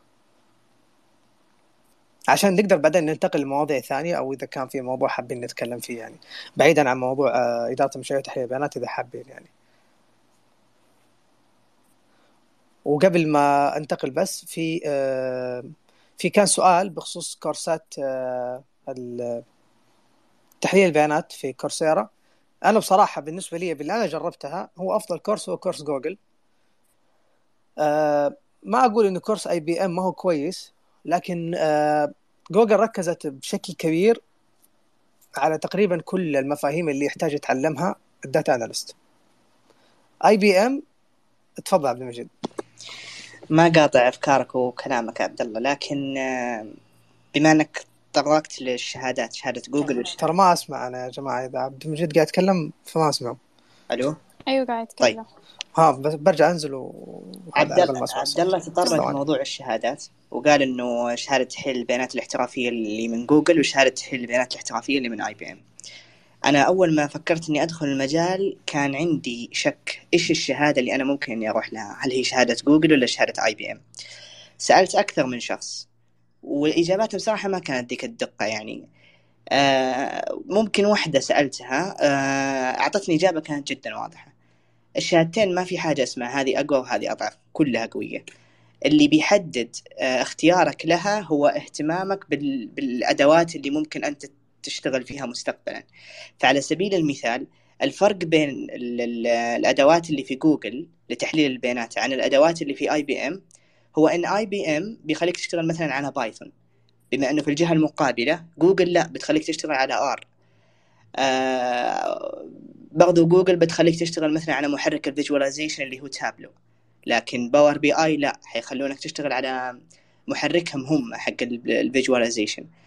فالشهادتين من ناحية التعليم واحد. الفرق الكبير بين الشهادتين هي مسألة الأدوات. إذا أنت مثلا تحس إنك ممكن بعدين مستقبلا عندك يعني ميول إنك تكمل في R okay خذ R. خذ اللي هي الجوجل إذا مثلا أنت تحس إنه ممكن تكمل بتابلو تصير مثلا Tableau developer كمل على جوجل. فاختيار الشهادة مش على الشعبية فلان قال فلان أخذ فلان حط لا. اختيار الشهادة بناء على الأدوات اللي توفرها هذه الشهادة وخطة التعليم اللي تمشي عليها هذه الشهادة. Google و IBM كلهم اقوياء صراحة. ولكن اختار اللي أنت تشوف إن أدواتها تناسبك. يعني من ناحية حتى الأسعار الأسعار كلها واحدة. أنا والله أول ما جيت أختار صدمت إنه ما أدري عبد الله هل عندكم في جوجل اعطاكم course ال Excel؟ course ال Excel إيوه فيه. هو أصلا بقول لك آه شوف هو بعقب على كلامك في حاجة بس إنه الفرق ما بين Google و IBM بصراحة أنا أرجح IBM هو في النهاية راي شخصي يا جماعة ترى عادي يعني. لا زي ما قال.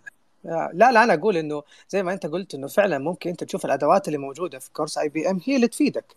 أكثر من الأدوات اللي موجودة في في جوجل. لكن أنا ممكن أفضل جوجل ليش؟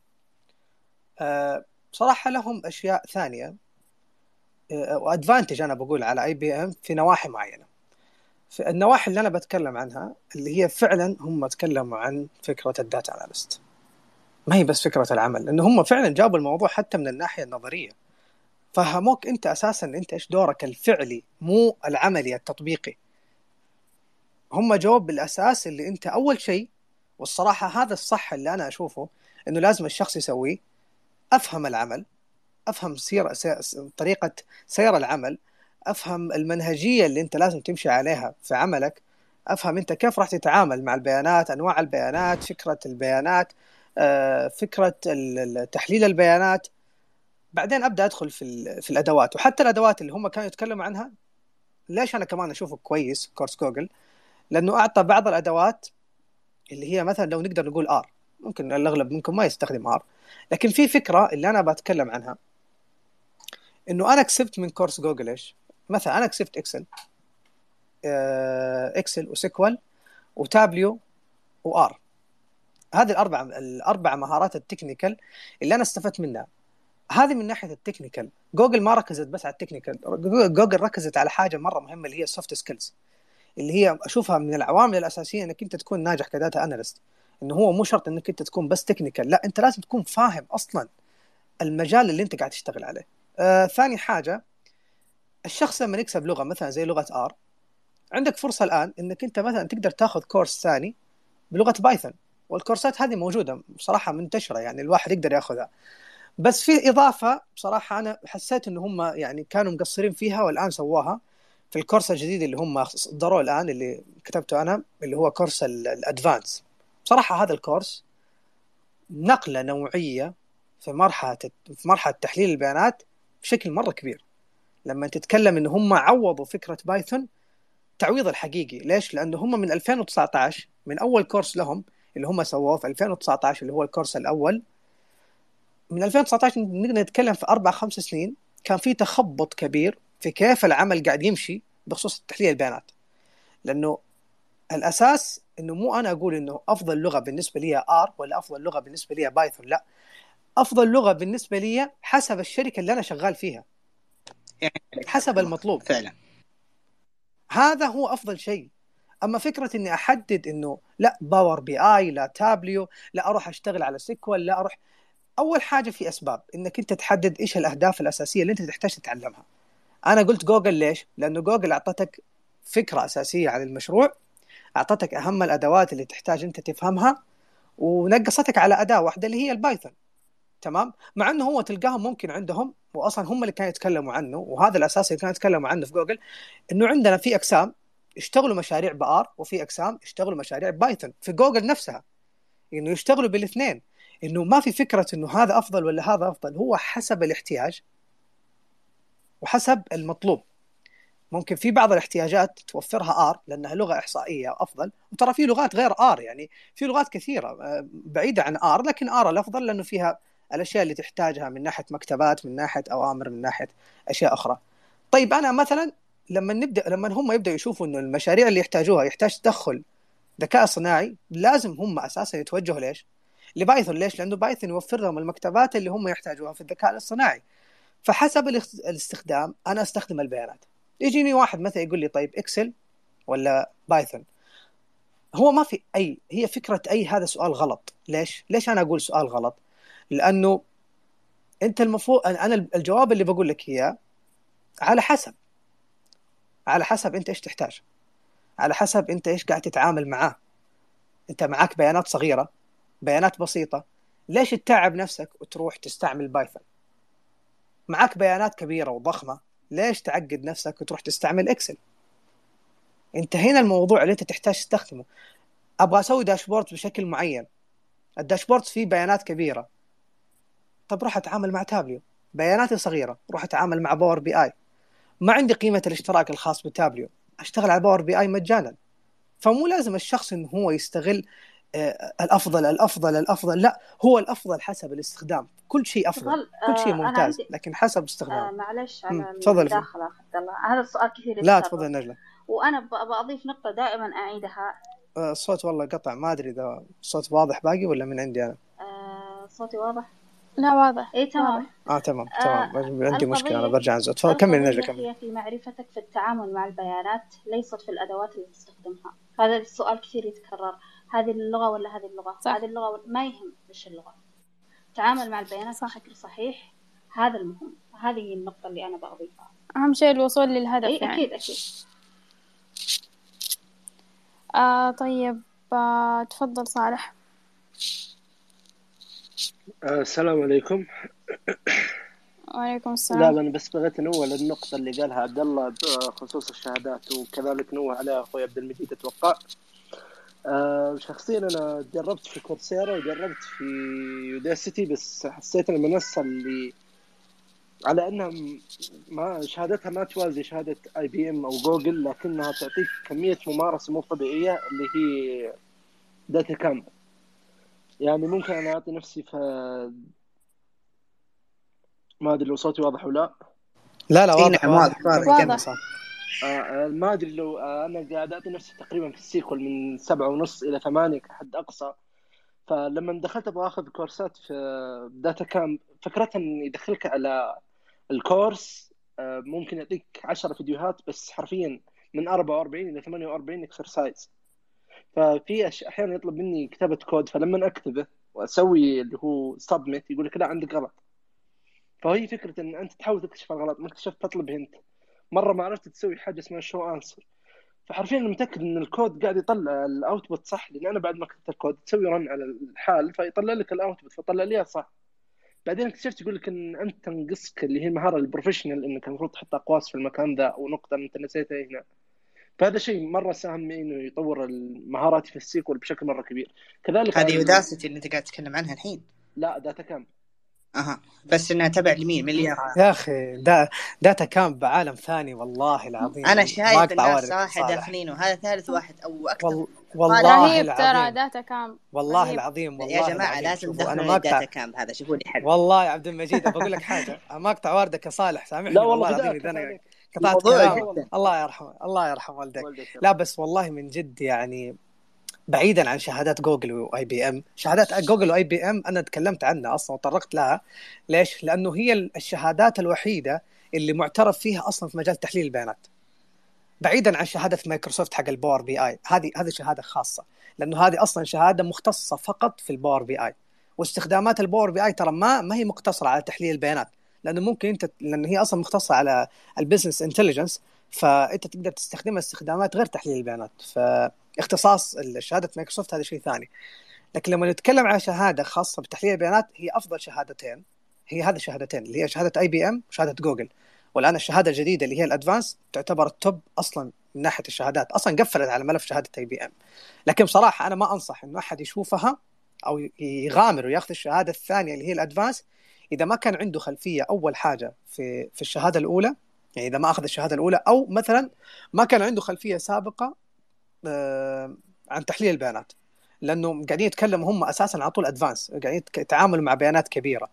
لأنه هم قاعدين تعرف أنتم جوجل ومايكروسوفت وهذه الشركات من الشركات المؤثرة على سوق العمل. فهم أكيد ما هم قاعدين ينزلوا الكورسات هذه عبث إلا إنه هو أساسا في توجه إنه هم يصيروا يتعاملوا مع البيانات الكبيرة ويعودوا الناس ان هم يتعاملوا مع البيانات الكبيرة. يعودوا الناس إن هم يفهموا كيف يتعاملوا حتى مع طريقة ال big data ويبدأوا يتعاملوا مع ال data science أصلا لأنه في شح كبير في مجال ال data science ترى مجال ال data science يعتبر الناس اللي ممتازين فيه ناس ترى ينعدوا يعني ما هم ما هم عدد كبير يعني بصراحة لأنه مجال جدا قوي ومجال هو أصلا أساسا المستقبل. ال big data يعتبر من المجالات اللي أنا بصراحة أرفع له تحية. من المجالات اللي, لازم تكون طموح يعني بالنسبة لأي شخص داخل علوم الحاسب أو داخل علوم البيانات لأنه مجال عظيم صراحة ال big data مجال ممتع ما هو ما هو ما هو مستحيل لا ممتع بصراحه آه فهذا توجه الشركات الكبيرة بصراحة إنه هم يركزوا على البيانات الكبيرة. خلاص إحنا لأنه حتى لو إحنا هنا نتكلم صراحة هنا ترى ما عندنا قواعد بيانات كبيرة. آه في بعض الشركات إلى الآن والله العظيم أعرفها شغالة على ورق. إلى الآن ما في قاعدة بيانات. إلى الآن ما في التطور الرقمي هذا اللي قاعدين الناس تتوجه له. فهمتوا كيف؟ فما في التوجه التوجه الرقمي الأساسي اللي قاعدين نشوفه في في مثلا في أوروبا وفي المناطق الثانية هذه. لكن بصراحة في شركات الآن قاعدة تشتغل وقاعد تبني أساس صح آه، أساس صحيح اللي هو إنه إحنا نبني نبدأ نبني قواعد بيانات بشكل صحيح. آه، بس هذا الموضوع كنت بتكلم عنه بخصوص الشهادات عشان نقفل ملف الشهادات لأنه بصراحة يا جماعة هي أفضل شهادتين هم اثنين IBM وجوجل فاللي بياخذهم بياخذ واحدة فيهم زي ما قال عبد المجيد السعر واحد لأنه هو اشتراك في Coursera. أه تقدر تاخذ اللي يعجبك سواء IBM أو جوجل كلها معترف فيها. أه بس أنا كوجهة نظري أنا أشوف جوجل ممكن اي ممكن أحد ثاني يفضل IBM عشان سبب ثاني آخر. كل واحد عنده حرية في إنه يختار. بس بخصوص التمارين والله العظيم مثل ما قال صالح DataCamp أفضل موقع ممكن الواحد يتعلم منه في مجال ال data بشكل كامل. مجال ال data بصراحة ما في موقع أنا من تجربتي أفضل من DataCamp أه موفر أشياء مرة كثير. والله المفروض يعطوني نسبة على التسويق اللي أنا قاعد أسويه الحين. بس بصراحة بصراحة والله يستحقوا. يعني مجال فيه له كل احتياجات ال data من سواء كنت data science ولا كنت data analyst ولا كنت data engineering ولا كنت حتى لو كنت business business intelligence موفر لك كل الأشياء اللي أنت تحتاجها. آه تفضل يا سامر. آه لا ما شاء الله عليك عبد الله ما شاء الله. يعني ما مش مش كلام يعني ما شاء الله عليك الحقيقة يعني. حبيبي لا الله يسعدك. يعني. لا الحقيقة أنا متفق تماما. وأزود عليك يعني هي السؤال مش مش ماذا أو مش هو يا ده ده. يعني ممكن آخد كله. آه للأسف إحنا الآن في عصر آه ممكن تاخد آه فيش تاخد جوجل وتاخد مايكروسوفت وتاخد certification من DataCamp وتاخد من أي مكان.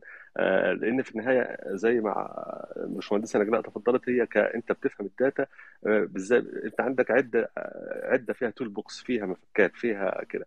فأنت الراجل الشاطر أو المحلل الشاطر مع الوقت مع الخبرة بيعرف أنا هستخدم أي tool لأي مشكلة. أنا عندي مشكلة فعلا زي ما بالضبط. بيانات صغيرة مش محتاجه أكتر من شوية Excel وخلاص 1000 2000 صف يعني ما فيش مشكلة. والله عندي محتاج أبني machine learning model أو deep learning model ومحتاج مكتبات متقدمة في ال Python فأنا عارف إن أنا هستخدم Python فهي في النهاية يعني الترانسفيرابيلتي مهم أو الانتقالية مهمة إن هو مش هذا أو يعني ممكن اخد هذا وأحتاج برضو أتعلم في فترة ما يعني حاجة تانية ولا اخره ده ده واحد. حد عايز يتكلم أنا آسف. لو لو حد عايز أنا شايف حد. لا كمل. اتفضل. صح كلامك. الله يسعدك. طيب شكرا. اثنين في في نقطة إن في وبرضه عبد الله قالها بس يعني أنا ممكن أستفيد فيها بشكل مبسط في كل شركة من مصلحتها إن هي تخليك جوه ال ecosystem بتاعها وده مش عيب هو طبيعي يعني. يعني أنا IBM أنا هخليك تستعمل ال cloud بتاع ال IBM وهخليك تستعمل ال DB2 ال database بتاعت ال IBM وإلى آخره. نفس الكلام جوجل هخليك تتعامل في في ال Google Cloud environment بتاعتي وإلى آخره. ده ده مش مشكلة. ال ال الشيء الجيد إن إن الواحد يعرف إن في مثلا ال tools أو اللي هو ما يسمى ال APIs الجاهزة اللي بتخليك تستخدم الخدمات من من كل الأماكن دي كلها. يعني مثلا أنا محتاج أبني application أو أبني موديل في في جزء تحليل خرائط أو كده فأنا عندي API بتاع Google Maps ففي الحالة دي لازم هروح أتعلم إزاي هعمل اتعامل مع Google Maps API في ال backend والى اخره نفس الكلام في امازون محتاج نموذج هيتدرب على صور ويصنف لي مثلا انواع القمامه بلاستيك ولا زجاج والى اخره لا في عرفت ان في نموذج في امازون على AWS فهروح اتعلمه نفس القصة فال ecosystem ده مهم جدا أنا اتفاجئت من من من فترة إن كان في يعني احد الوزارات كنا شغالين معاها بس بره يعني في في data اسمها GDELT أنا اتفاجئت أصلا إن في data اسمها GDELT دي أي event بيحصل في العالم جوجل بتاخده وتحطه على database للعالم كله بتتحدث كل 15 دقيقة. وبقى يعني تخيل ان أنت بتتكلم في data 9 مليار 9 وجنبها 9 أصفار rows والى اخره المهم data كبيرة. طب حبيت آخد ال data دي بره Google environment وأتعامل معاها؟ الموضوع كان صعب جدا لأن كان بيفرض عليك إن أنت تتعامل جوه ما يسمى حاجة اسمها G query أو ال Big ال BigQuery بتاع هي هي هو SQL ال syntax بتاع جوجل. يعني هو نفس ال SQL بتاع زي ال T-SQL وكده بس هو ال syntax بتاع جوجل ومش هينفع تطلع بره شوية. ففي النهاية هي دي كانت ملاحظة. السؤال بقى المهم. يوسف ما شاء الله برضه صفات في حتة. أنا أنا عايز أخد ال insights من الناس اللي هو في المجال.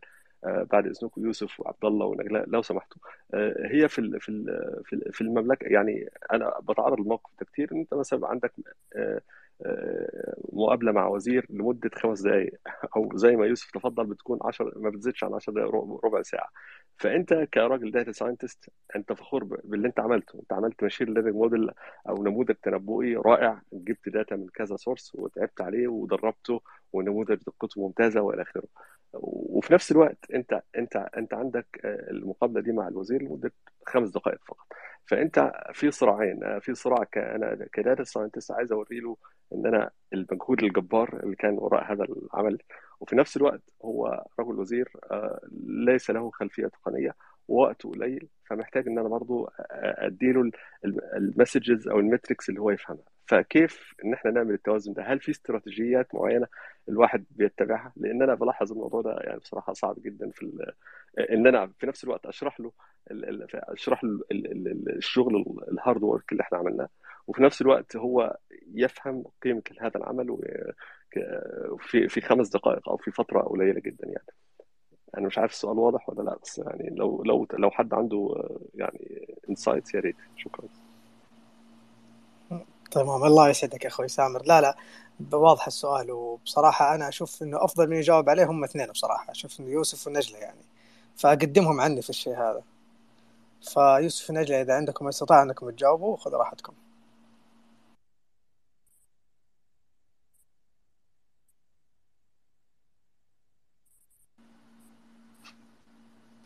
يوسف ونجلة موجودين؟ أيوه أيوه. أنا سمعت سؤال أستاذ سمير. من ناحية ال إحنا قد تكلمنا تونا أن هو ال result يفضل إن يكون في result واضحة. تونا قلنا أن ما يعني ما تكون الأشياء يعني مفصلة ويفضل يكون فيه result ملموسة. يعني كل يعني يكون في موديل حقيقي متدرب بأفضل طريقة. مثلا يكون فيه مثلا يكون في side ملموسة بشكل انسايد ملموسة بشكل أكثر وتكون واضحة ومختصرة. يعني هذا اللي خبرتي وهذا اللي أنا أعرفه. بصراحة حتى أنا بصراحة أنا أشوف إن الموضوع يعتمد على الشيء هذا. يعتمد هو على اختيار الأهم. لأنه زي ما قلنا يعني إنه العمل في شركات غير إنك أنت تشتغل لحالك. زي ما قال يوسف إنه هي ما تختلف اختلاف جذري لكن يكون لهم دوافع. خاصة فيهم سواء في العمل أو سواء في الأشياء اللي هم يحتاجوا يسمعوها منك. ففهمك لل لل documentation والمطلوب منك وهذه أفضل وسيلة بصراحة أنا أشوف إنه هو الواحد يقدر يلخص أفكاره منها. وهذا الشيء الصراحة اللي يميز data analyst هذه ترى والله مرحلة يا جماعة ممكن من أهم المراحل اللي هي يحتاج الشخص إنه هو يركز عليها. هي آخر مرحلتين اللي هي مرحلة ال visualization ومرحلة ال storytelling أنا أشوف هذه المرحلتين تحتاج شجاعة كبيرة من الشخص في في في لحظة إنه هو يتعلم كيف يبدأ يتكلم ويواجه الجمهور ويخاطب الناس ويقدر يوصل لهم الفكرة بطريقة جدا تناسب أفكارهم وتناسب توقعاتهم يعني. تفضل أخوي يوسف. معليش آه، أنا والله في مكان عام لكن آه، لا ولا يهمك خذ راحتك عادي. سؤال آه، يعني خلينا خلينا نلخص السؤال. السؤال هو كيف ممكن أطرح الفكرة أمام هذا الشخص اللي ما عنده متسع إلا ربع ساعة تقريبا؟ وبنفس الوقت آه، كيف ممكن آه، معناته أثبت لهذا الشخص أني عملت عمل كبير؟ معلش بس أنا غير مضطر إني أوريه إيش إيش عملت أو إيش الجهد اللي أنا عملته. هذا الشخص يهمه النتيجة. طيب؟ لأنه أنت قلت بنفسك إن هذا الشخص يمكن لا يملك خلفية تقنية ولا يملك ولو قلت له مثلا اشتغلت آه، اللغة الفلانية ولا اشتغلت الأداة الفلانية ما يهمه لأنه ما يدري وش هي. طيب؟ فبرأيي الشخصي أنا إنه تقييمك وتقييم جهدك يكون بناء على النتائج الحقيقية أو بناء على الشيء اللي أنت آه، يعني لخصته لنا وطلعته. طيب؟ هذا الشيء راح آه، يعني يورينا مين أنت راح يورينا مين آه، وش وش عملت. لكن آه، أنا غير مضطر صراحة برأيي الشخصي إنه مثلا الآن أنا أعمل مثلا مع آه، هيئة ومع مؤسسة اللي أثبت لي مثلا الرئيس أو أثبت للشخص فوقي إيش الأدوات اللي استخدمتها وش صح أوكي مهم إنه يكون يدري انه يشتغل لكن زي ما قلت بعض الأحيان آه، يكون المدراء الكبار يكون أصلا آه، يعني ما جاي بتكليف أو جاي أصلا هو آه، ما عنده هذيك ال- ال- ال- الخلفية عن آه، الموضوع وحصلت يعني قابلنا قابلنا ناس يعني آه، كانوا ماسكين رئاسة مثلا وهو آه، فقط عنده روح القيادة أو عنده مهارات القيادة لكن ليس عنده أي مهارة تقنية. آه هذا من ناحية. من ناحية أخرى إذا كان لا والله أنا أصلا داخل منظومة تقنية متكاملة وفيها كل الموجودين وكل ال- ال- الأشخاص ال- ال- المتواجدين تقنيين فبطبيعة الحال بديهيا أنه أنا لما أجي أطرح آه عمل عملته وأنا أعرف, أعرف أنه كبير آه في عشر دقائق 15 دقيقة هو شخص تقني راح يعرف إنك عملت عمل كبير جدا في سبيل إنك تلخص هذا الأمر واستطعت. استطعت إنك تلخص لهذا الأمر في إيش؟ في 10 إلى 15 آه، دقيقة. ولا مانع مثلا إذا كان شخص تقني إنه مثلا ترسل له على البريد يعني آه، الملف كامل أو الشغل كامل إذا كان آه، كان رأيت إنه من السياسات أو من الاستراتيجيات أو إنه مسموح هذا ال- الأمر.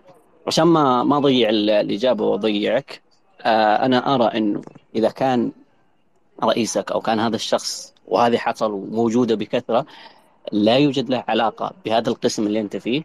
أو خلينا نقول ما له آه، يعني ما عنده مهارات هذا القسم. يعني مثلا أنت محلل وهو شخص مثلا خلينا نقول رئيس مدير عام أو وزير أو ايا كان وما له دخل يعني في في التقني. هو فقط قيادي زي ما قلت.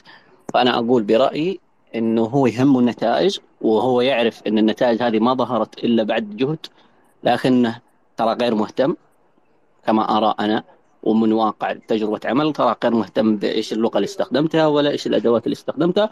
حتى لو قلت له أنا خط استخدمت كذا وكذا وكذا وكذا هو ما هو خلفيته زيرو في في الموضوع هذا. أما إذا كنت لا تتعامل مع شخص هو أصلا آه، يشابهك في التخصص أو قريب منك في التخصص ومتمكن في التخصص فبديهيا ومنطقيا إنه راح يكون عنده خبرة وعنده معرفة من دون حتى أنت ما تطرحها إنك اشتغلت شغل كبير واشتغلت شغل آه، جبار ولا مانع إنك ترسل له إذا كان آه، مسموح آه، كافه التفاصيل مثلا على البريد. بصراحة أتفق معاك في الناحية هذه أخوي يوسف لأن بصراحة الأدوات هي لك مو لهم الأدوات هي لك عشان هي تساعدك أنك أنت توصل لأفضل نتيجة. هذا بصراحة اللي ال- ال- العامل الأساسي اللي إحنا نحتاج أن إحنا نركز عليه. أه تفضل أخوي محمد. حياك الله.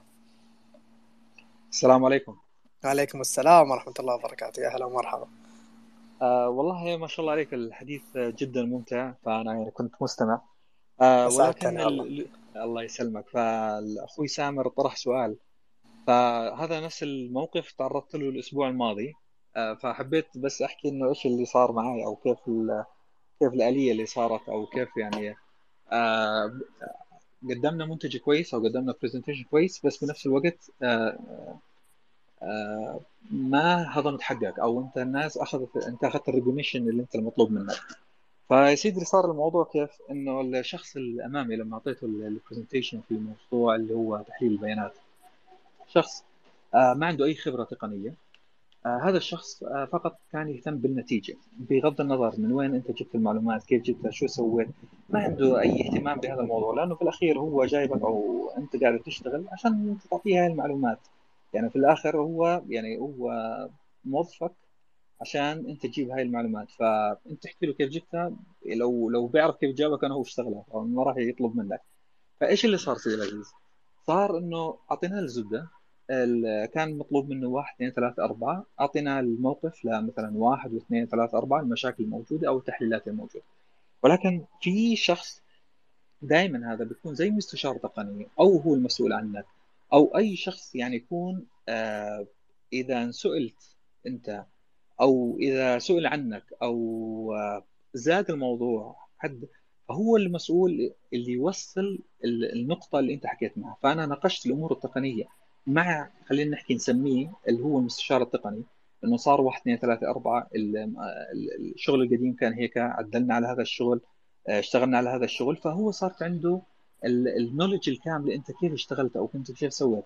فأنت في ناحية إنه في شخص ممكن يتحدث بلسانك إنك أنت شخص كويس حتى لو ما كان الموضوع تقني حتى ما وصلها بطريقة تقنية ولكن فاهم عندك أو بدافع عنك أو شخص عارفك وعارف شو أنت سويت وعارف شو قدمت ففي المستقبل إذا طلبت أو مثلا إذا صار مثلا تقييم أو إذا صار مثلا ترشيح يعرف إنه هذا الشخص قادر يسويها. فأنا ما مش دائما الشخص الأول أو المسؤول لازم يعرف قدراتك ويعرف قدراتك من التحليل أو من البيانات الصحيحة أو الشغلات اللي ممكن هو يبني عليها قراره. ولكن أتوقع إنه في شخص ثاني هو لازم يكون يعرفك يعرف شو أنت سويت. فهو في المستقبل هو اللي هو اللي يكون متحدث عنك. في أوقات ممكن تكون أوقات غير رسمية في أوقات مثلا تكون في جلسة في قاعدة. فأنا هذا اللي هذا اللي صار معي من الأسبوع الماضي. ناقشت مع شخص التقني الموضوع اللي صار والشخص الرئيسي فقط الزبدة للمعلومات وهذا اللي صار. وآسف على الإطالة وحبيت بس أشارك آه، النقطة اللي أنا يعني في هذا الموضوع. شكرا. الله يسعدك أخوي محمد. لا بالعكس والله موقفك ملموس وبصراحه من جد يعني يعطي الناس واعطانا فعلا نظرة إنه هذول الناس ممكن بعضهم ما يركزوا بصراحة.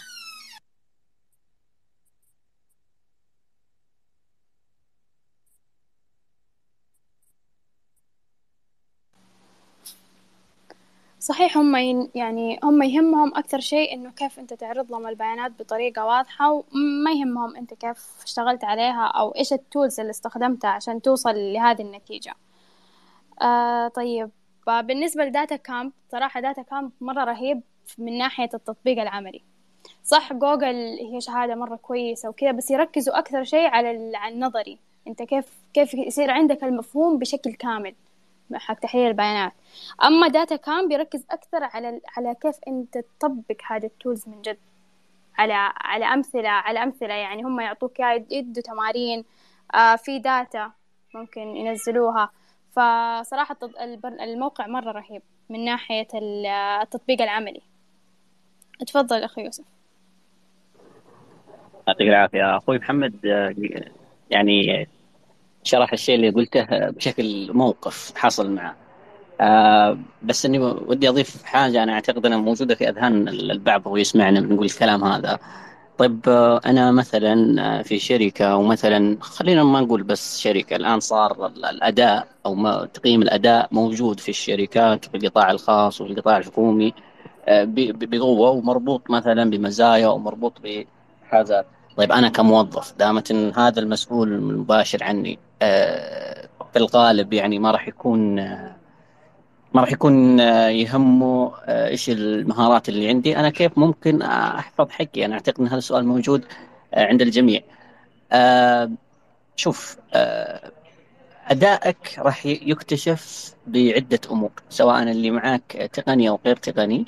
راح يكتشف أول حاجة بمبدا أو خلينا نقول بالنتائج اللي طلعت من من من مشاريعك أو من من شغلك طيب أنت صلحت كذا وصلحت كذا باستثناء أو بغض النظر عن إيش اللغة اللي اشتغلتها، إيش المهارة اللي اشتغلتها، إيش الشيء اللي اشتغلته، ما يهمني لكن أنت ترى نعرف إن عندك المهمه المنجزه الفلانية والفلانية والفلانية، هذا واحد. من ناحية ثانية في الاغلب في الاغلب أنت كتيم أو كفريق كل رئيس مباشر أو مسؤول مباشر. يعني في الأغلب لابد أن يكون في هناك أصلا آه خلينا نقول واحد أو اثنين. دائما ما يكون مسؤوليته انه يكون ليدر أو يكون مشرف على هذا الفريق سواء بطريقة تكليف مباشر أو بطريقة غير مباشرة. يكون شخص مثلا متخصص يعني مثلا team أنت موجود عندك آه team كبير team هذا مقسمين مثلا مبرمجين محللين آه مصممين دائما أو في الأغلب خصوصا الأماكن أو أماكن العمل الكبيرة جدا.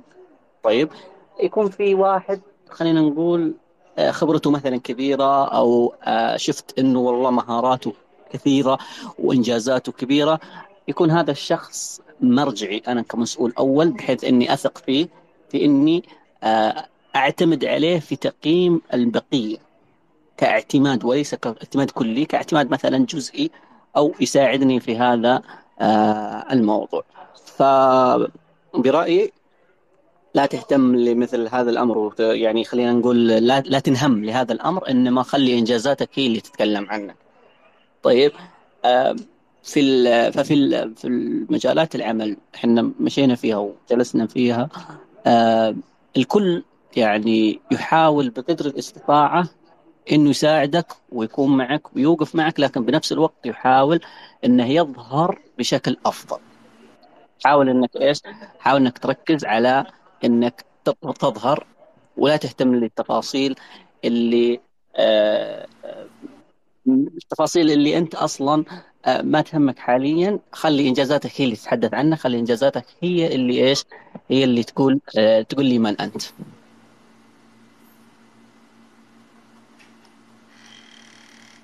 صوتي واضح يا جماعة؟ واضح. صحيح اخ يوسف هي في أكثر من تولز إنه كمحلل بيانات تقدر تستخدمها تقدر تتعلمها. يعني آه هو صراحة. كشيء أساسي إنه أنت تتعلم كل الأد... كل الأدوات. بس ك... كشغل حقيقي كتطبيق عملي هذا هذا يعني تحدد الشركات. إن شاء الله لما كل شخص يتوظف الشركة تحدد إيش الأداة اللي ممكن يكمل عليها. أنت يكون عندك مفهوم أساسي بكل الأدوات. أنت عارف كل أداة كيف ممكن تستخدمها كيف ممكن توظفها كيف كيف طريقة العمل عليها. فبعد كده تبدأ تطور نفسك حسب حسب المجال أو حسب الأداة المعينة اللي تستخدمها الشركة كيف ممكن أنت تقدر تطور نفسك فيها بشكل أكثر. آه طيب. آه في أحد عنده مداخلة أو عنده سؤال؟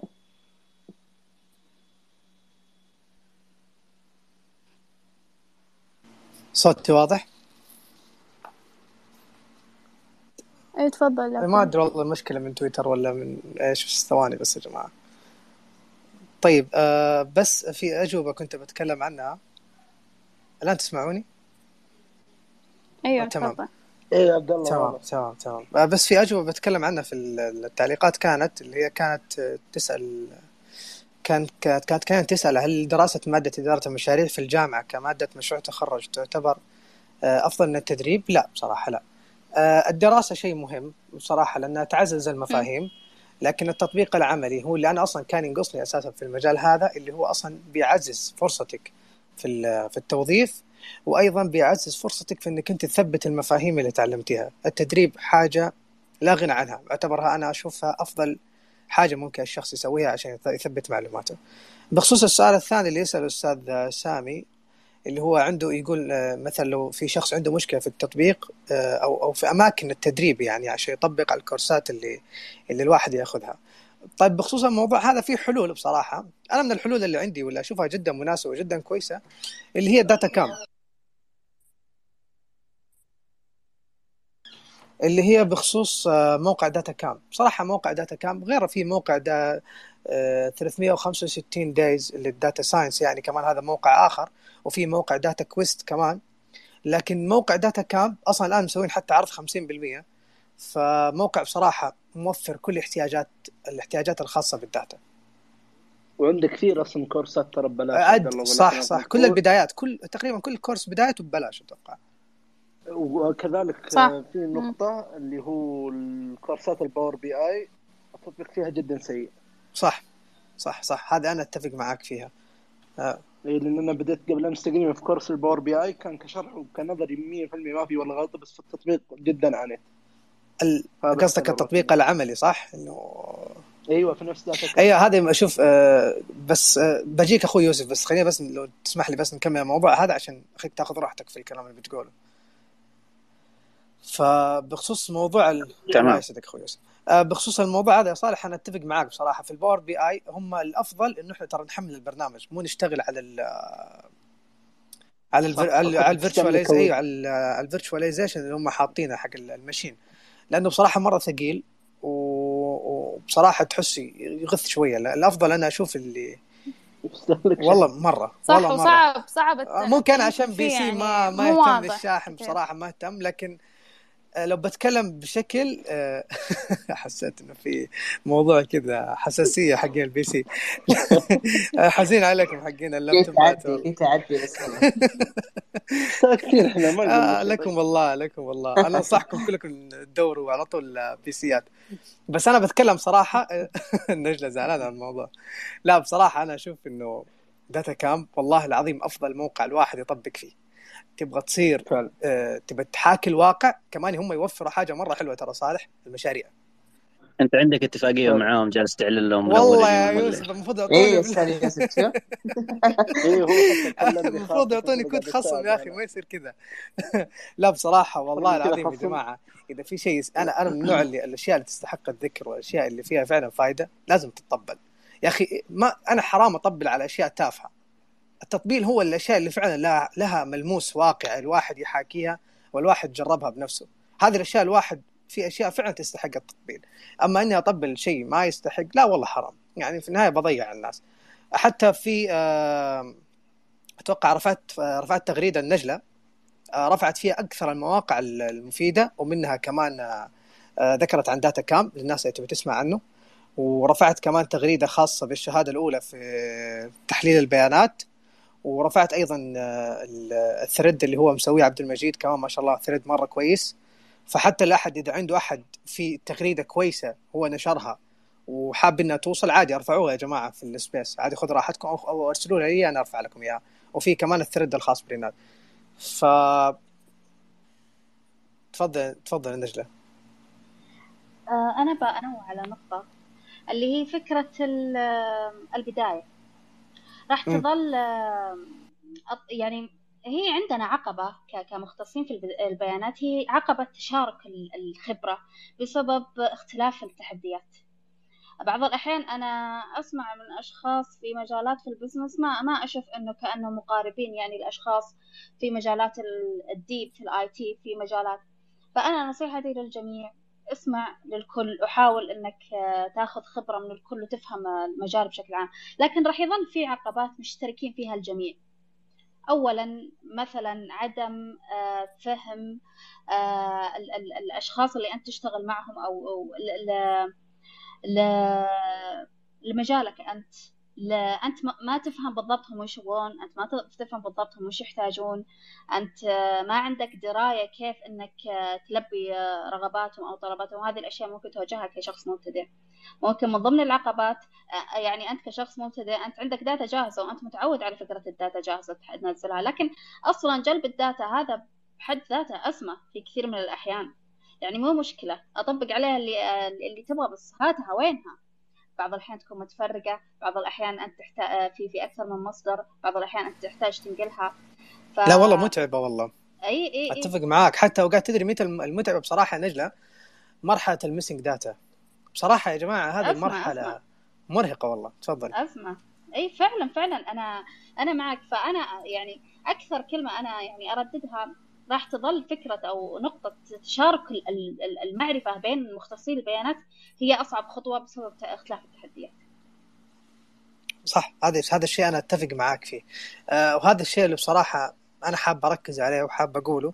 بس بعدها بعد ما أسمع من أخوي يوسف سامحني أخوي يوسف إذا طولنا عليك. والله يسعدك نجلة على المداخلة الكويسة. تفضل يوسف. نسيت مشاركتي لك. خلاص قلت. آه لا لا والله بس لفتني آه، لفت لفتني سؤال آه، اللي سال في التعليقات هل دراسة مادة إدارة المشاريع في الجامعة كمادة أفضل من التدريب؟ شوفوا يا جماعة آه أنا ما راح أروح بعيد ولا أنا بس أنا بعطيك مثال عن نفسي أنا شخصيا لأنه أنا ما أحب الأمثلة الخيالية. أنا فترة فترة دراسة الماجستير في البدايات درست أنا آه مع أشخاص خلينا نقول آه، إحنا كنا أربعة تقريبا. طيب كنا أربع أشخاص. كان واحد خبرته 15 سنة في مجال ال IT مدير مشاريع. وكان واحد آه، تقريبا ست إلى سبع سنوات كان محلل. وكان برضو شخص آه، شغال في وزارة التعليم برضو تقريبا أربع إلى خمس سنوات. وكنت أنا آه، أكاديمي فقط يعني ما ما كنت أعمل. أو ما سبق لي إني عملت في في في, في مجال ال IT بشكل خلينا نقول حقيقي بأنما شكل أكاديمي. يعلم الله إني كنت ألاحظ كمية ال gap أو خلينا نقول الفراغ اللي بيني وبينهم. يعني هم أشخاص كلنا ندرس نفس المادة ممكن نكون نفس العقليات ممكن نكون بعضنا يتميز عن بعض بشكل يعني في العقليات بسيط لكن آه، خبرتهم هم في هذا المجال أستاذ يوسف آه، لأنهم ناس حبيبي. خلاص تقدر تسكت الآن. آه، اسلم أستاذ ريم. إيش؟ ما عليكم يا جماعة أنا أعتذر عن العينات هذه بصراحة. كمل كمل أخوي يوسف. والله ما سمعت ما أدري لا لا عينات بصراحة ما أدري. عندها مشكلة مع نفسها الله يعينها. كمل. تمام تمام. غلط إنه آه معلش. آه. أسلم أخوي يوسف. المهم آه فأنا أقول لك ال ال ال يعني الفرق آه كان آه كبير جدا. يعني هم ممكن في بعض المواد وبعض المواقف وبعض الأبحاث كانت أسهل بكثير مني لأني شخص ما كنت اعمل طيب في هذا في, في هذا المجال.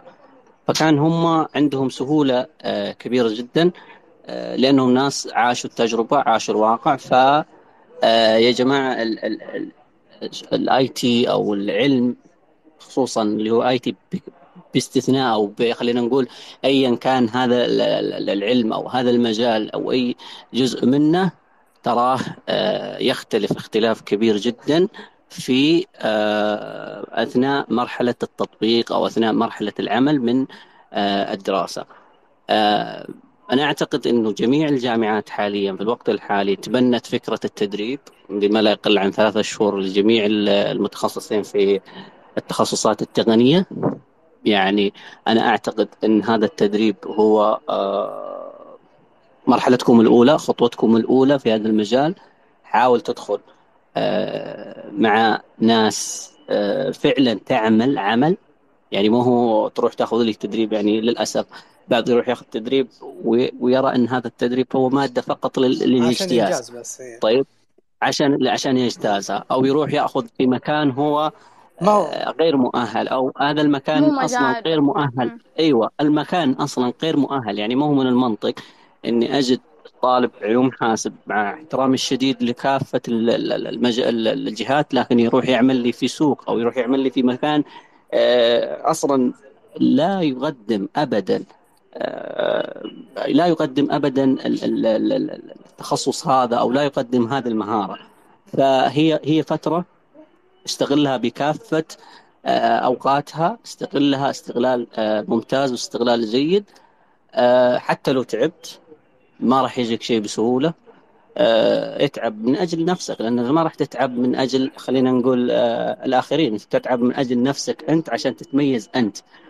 فاستغل الفرصة آه، الوضع ترى يا جماعة مختلف تماما لما تكون مع مع فريق. الوضع مختلف تماما لأنك راح تعمل راح خلينا نقول تشوف الشيء قدام عينك المفاهيم اللي أنت تدرسها المنهجيات مثلا الأشياء اللي أنت جالس تشوفها في في في, في, في الدراسة راح تشوفها قدام عينك.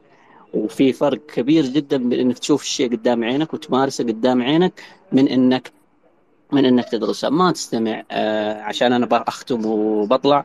آه ما أثناء مرحلة التدريب أو أثناء مرحلة الدراسة خليك من الأشخاص السلبيين اللي طلع منهم نموذج قبل شوي أنا والله ما أدري إيش قال لكن خليك من الأشخاص السلبيين اللي أصلا هدفهم بس إنه إيش؟ إنه ينتهي من المقرر أو ينتهي من الجامعة. وفي النهاية وفي النهاية إحنا ما نشمت في أحد ولكن في النهاية لن يجد آه، أي باب آه، يفتح له. آه، اعرف اعرف إنك أنت متخصص علوم حاسب ولا متخصص نظم ولا متخصص أي تخصص ما أنت الوحيد في المملكة أو في العالم العربي ولا في العالم كامل اللي تخرج بهذا التخصص. كثير من الأشخاص تخرجوا بهذا التخصص لكن من هو الشخص اللي لوح لمجال العمل؟ من هو الشخص اللي لوح لجهات العمل؟ بيده وبإنجازاته وليس بشهادته فقط. بيده وبإنجازاته والله يوفقكم آه، جميعا نتعلم آه، استغلوا مثل هذه المساحات في التعلم آه، استفيدوا من الناس اللي سبقوكم. حتى لو بيوم في مجالاتكم استفيدوا منهم طبقوا ادخلوا مع الناس اعرف إنك في رحلة تعلم حتى لو إنك وصلت حتى لو إنك صرت موظف حتى لو إنك أنت في رحلة حتى توصل إلى الشيء اللي تبغاه. وحتى لو وصلت للشيء اللي تبغاه برضو واصل في إنك أه تبدع برضو في المجال اللي أنت آه توصلت له. آه الله يعطيكم العافية جميعا. آه سعيد جدا بإني دخلت في المساحة بالصدفة صراحة. والله سعيد جدا فيكم. والله يعطيكم العافية. آه ما قصرتم أفدتم الكثير. وأنتم يعني مثال أنتم مثال أنتم مثال صراحة الأشخاص المبدعين والله يعطيكم العافية. الله يسلمك ويعافيك ويطول بعمرك. شكرا والله على مداخلتك الجميلة و... وبالعكس والله جدا والله بصراحة صادق والله العظيم بصراحة استفدنا كثير كثير والله. يكفي وجودك معنا والله. شكرا أخوي يوسف على أيوة. كلامك اللي قلت لنا ألف شكر لك وعلى مداخلاتك الجميلة الله يسعدك. مداخلة يمكن سريعة. آه طبعا الاستاذ يوسف لا غنى عن التعريف. الأستاذ يوسف كان أحد الأساتذة اللي كانوا عندي في الجامعة. ما شاء الله تبارك انسان صراحة كان آه، محظوظ عبد المجيد. جدا والله جدا. آه، كان من الأشياء الجميلة اللي هو دائما يحب يسويها إنه يحب ينشر الفائدة للطلاب سواء كان هذا الطالب عندي ولا ما هو هذا المثال اللي نحن نحتاجه. ف...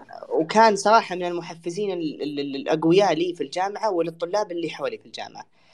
فأنا صراحة جدا سعيد إنه الأستاذ يوسف دخل معنا في هذه المساحة والله والله وإحنا أسعد يعطيك ألف عافية. والله إحنا الأسعد. وشكرا للفرصة اللي خلتنا والله العظيم نعرف يعني شخص ما شاء الله تبارك الله يحب الخير زي الأستاذ يوسف. فشكرا أستاذ يوسف لوجودك معنا والله. آه، بخصوص نقطة قالها الأستاذ يوسف أبى أبى أعقب عليها وبس وبقول كلام. التدريب. يا جماعة مادة التدريب اللي اللي يدرسوا جامعة مادة التدريب هذه هي أفضل وأو وأهم مادة ممكن أنت تركز عليها. لأنه هي المادة اللي بالعربي هي الباب. هي أول حطة رجل لك. هي المرحلة اللي أنت تقدر تثبت فيها لنفسك وللناس وللي حولك إنه أنت فعلا قادر إنك أنت تشتغل. هي المرحلة اللي تعلمك على بيئات العمل. هي المرحلة اللي تعلمك على نظام الشركات. هي المرحلة اللي تعلمك على طريقة كيف أنت كل يوم تبدأ تجدول يومك إنك أنت تصحى تصحى الصباح تروح الدوام تنجز شغلك تنجز دوامك آه، تبدأ تحاول إنك أنت كل يوم يكون لك هدف. بصراحة أنا أشوف العمل الشخص بدون عمل أنا بالنسبة لي أشوف حي... أشوفه بلا حياة. بصراحة العمل هو الحياة. ممكن العمل يكون متعب منهك لكن الدور الأساسي فيه هو إنه هو اللي يحسسك بالحياة. العمل هو اللي يخليك كل يوم تصحى تحس إنه لك قيمة. الشخص بدون عمل والله العظيم ممكن وأغلبنا من أهم مسائل الاكتئاب هو إن الشخص يقعد ما عنده هدف. يصحى من النوم ينام يأكل يشرب ما عنده هدف. ما عنده حاجة يسويها في حياته. وهذه ترى من أسباب حتى يعني أسباب حتى إنه ممكن الشخص يقتل نفسه يعني. لأنه ما عنده حاجة تشغله ما عنده هدف. ف انك أنت تحط هدف لنفسك هذا شيء مرة ممتاز. في آه، فقرة التدريب هذه لا غنى عنها. دائما لا لا تأخذوها فكرة إنكم تجتازوا وتتخرجوا لأنه هو الصعوبة كلها والله العظيم هي بعد التخرج. كيف الواحد يقدر ينجز بعد التخرج؟ فدام في فرصة متاحة لك إنك أنت تعرض مهاراتك للناس وتبدأ تحاول تكون علاقات وتبدأ تحاول تتعرف على البيئات اللي أنت داخل عليها بشكل مدعوم من الجامعات ومن المناطق هذه فهذه فرصتك إن أنت ممكن تكون بدل ما تكون فرصة تدريب تكون فرصة توظيف بالنسبة لك. هذه فرصة الآن إنك أنت تستعرض نفسك وتحط أغلى ما عندك. البعض ممكن ياخذ شركة قريب له ولا عشان بس في النهاية يجي كل يوم يوقع حضور وانصراف ويطلع عشان في النهاية يقول إنه يجي في النهاية عبى الورقة والاستبيان إنه هو عارف لك شخص والله عبد الله دفع فلوس عشان شهادة التدريب. مو بس المشكلة مو هنا صالح. طب هو بعد ما يتخرج يقعد سنتين ثلاثة ضايع. مو هذه كانت فرصة. حلو. كانت بالنسبة له إنه هو يقدر يستغلها ويتوظف. فهمت قصدي؟ أو حتى لما يتوظف في البدايات يحس صعوبات إنه يبدأ يستوعب كيف دخول السوق بالضبط لكن دام عندك فرصة وما عليك ضغوطات هذه مادة تدريب يعني ما حد قاعد يطلب منك أكثر من اللي أنت تعرفه. صح. أنت جاي؟ ما قاعد ما قاعدك عبد الله بس ترى بعضهم يعني ما ت... ما تحس له طموح فما تدري إيش وضعه.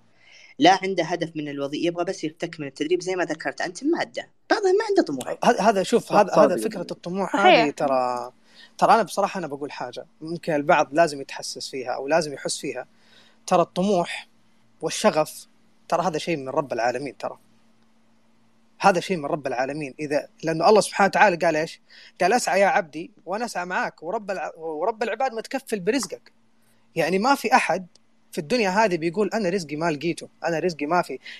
الله ما خلقنا من بطون أمهاتنا ولا خلقنا على هذه الحياة إلا كل واحد فينا مكتوب رزقه. لكن أنت اسعى لرزقك. طب هو رزقك بيجيك؟ لا أنت اسعى لرزقك. أتعب لنفسك أشتغل. حسس نفسك إنه أنت فعلا محتاج الشيء هذا وأدعي أطلب الله دائما لأنه ترى مو العمل مو كله ترى عمل. لا أنت العمل حتى بالدعاء بالعبادة بإنك أنت تكون قريب من ربنا عشان ربنا يرزقك اللي أنت تحتاجه. فممكن في بعضنا ممكن يكون عنده خلل أو أو أو نقص علاقة. والله يمكن كلنا ما في أحد كامل بصراحة الكمال لله سبحانه وتعالى. لكن إحنا لازم نعالج الأمور اللي فينا عشان دائما يجينا الخير ويبارك لنا الله فيه. مو بس يجينا لأنه البركة حاجة أساسية ترى. ف دائما الواحد قربه من ربنا ترى عامل أساسي انه هو يكون له طموح يكون له حب في حياته يكون الواحد يصحى من النوم مبسوط أقلها حياته تكون سعيدة ترى هذا كله دور ترى من حب رب العالمين ترى. ف هذه النقطة أنا كنت حاب أنوه عليها لكن النقطة الأساسية اللي أنا حاب أركز عليها فعلا إنه كل شيء قدامك استغله كل فرصة تجيك استغلها. علاقاتك مع الناس هذا شيء رقم واحد. إنك أنت لازم تستثمر فيه. الناس بالنسبة لك استثمار علاقاتك معهم استثمار استثمار طويل الأمد. الشخص دائما الشخص اللي اللي اللي أنا بالنسبة لي اشوفه ممكن ما يكون شخص ناجح جدا اللي هو يفكر على المدى القصير. اللي هو يفكر أنا بس أهم شيء أعيش يومي أنام خلاص طب لا تيجي تقول له طب وفر فلوسك حق مثلا 20 سنة 10 سنين يقول لك طب أنا يمكن أموت بكرة. طب أنت ليش متشائم كذا الله سبحانه وتعالى قال إيش؟ تفاءل بالخير. أو أو في المقوله هي تفاؤلوا بالخير تجدوه. لكن الله قال مقولة ثانية اللي هي قال الله سبحانه وتعالى إيش؟ أنا عند ظن عبدي بي. فدائما أحسن الظن بالله. عشان الله يكون عند ظنك. أنت لما تسيء الظن بالله الله يكون عند ظنك السيء. ولما تحسن الظن بالله الله يكون عند عند ظنك الطيب اللي انت اللي أنت ظنيته في الله سبحانه وتعالى. فدائما ثاني حاجة بقولها لا تقارنوا نفسكم بالآخرين. أصعب شيء ممكن يواجهه الشخص إنه هو يقارن نفسه بأقرانه. ظروف الناس ما هي نفس ظروفك. آه الأمور اللي أنت قاعد تسويها ما هي نفس اللي هم قاعدين يسووها الناس. وفكرة إنك أنت قاعد تقارن نفسك بالناس هي الفكرة الأساسية اللي راح تحبطك وراح تخليك تتأخر. ليش؟ لأنك أنت بتقضي حياتك كلها تراقب فلان وتحاول تصير زي فلان وتنسى نفسك وتكتشف في النهاية إنه أنت ضيعت فرص كبيرة من حياتك بإنك أنت استغليتها قاعد تراقب فلان وتشوف فلان إيش سوى. لا أنت ركز على نفسك أعزل نفسك عن الآخرين. حاول إنه أنت تتواجه مع الناس وتتعرف على الناس بإنجازاتك. هذا الشيء الأساسي اللي يستحق فعلا إنك أنت تتعرف على الناس فيه.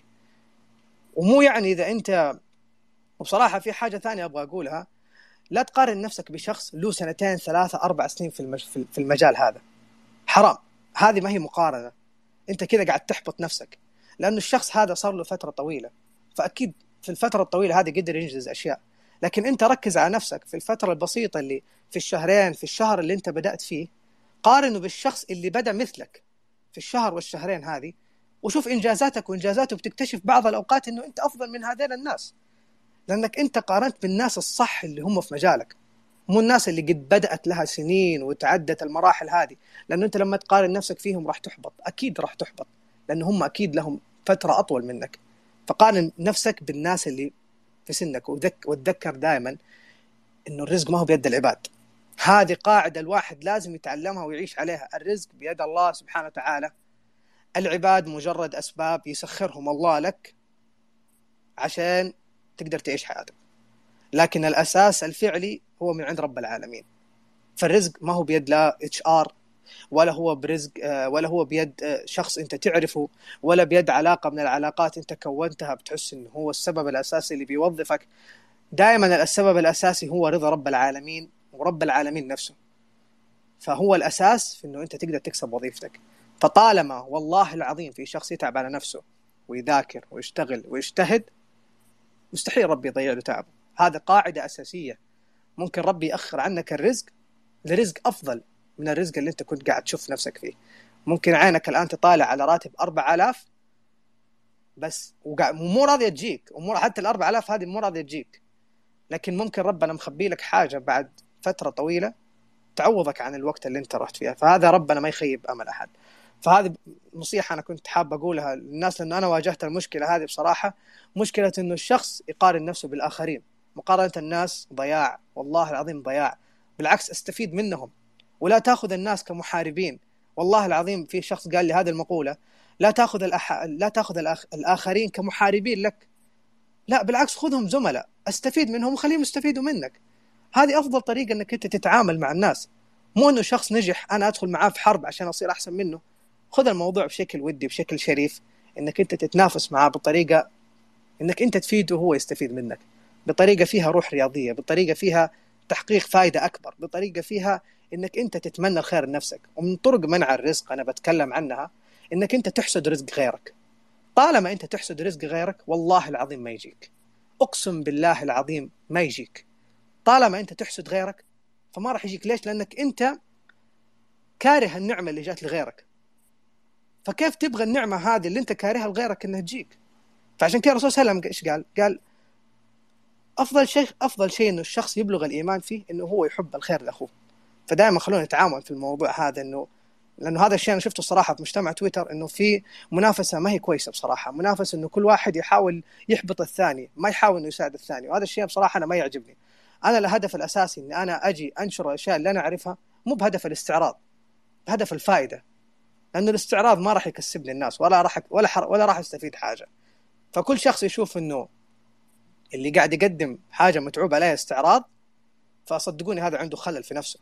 تفضل يا نجلة آه والله نقطتك جدا جدا جدا مهمة وهذا الشيء بعد يعني أنا من الأشياء اللي واجهتها لأنه أصلا من الذكاء أنك تعرض أفكارك بطريقة تتوافق مع أفكار الأشخاص اللي تطمح تتعامل معاهم لأنك مثل ما قلت يعني لو أنه عندك لغة فوقية طول الوقت يعني آه لغة علمية صعبة على فكرة ما راح يعني ما, ما راح تقدر يعني إنك تقدم خدمات إنك تشتغل عمل حر. ما, ما راح تقدر إنك تبدع مع كثير أشخاص تتعاون معهم فالفوقية هذه ممكن إنها تعيقك. لا بالعكس تواضع آه انشر منشورات واكتب آه بطريقة يفهمها الجميع. هذا الشيء يمكن تفيد منه كثير ناس وبالعكس أنت تكسب يعني.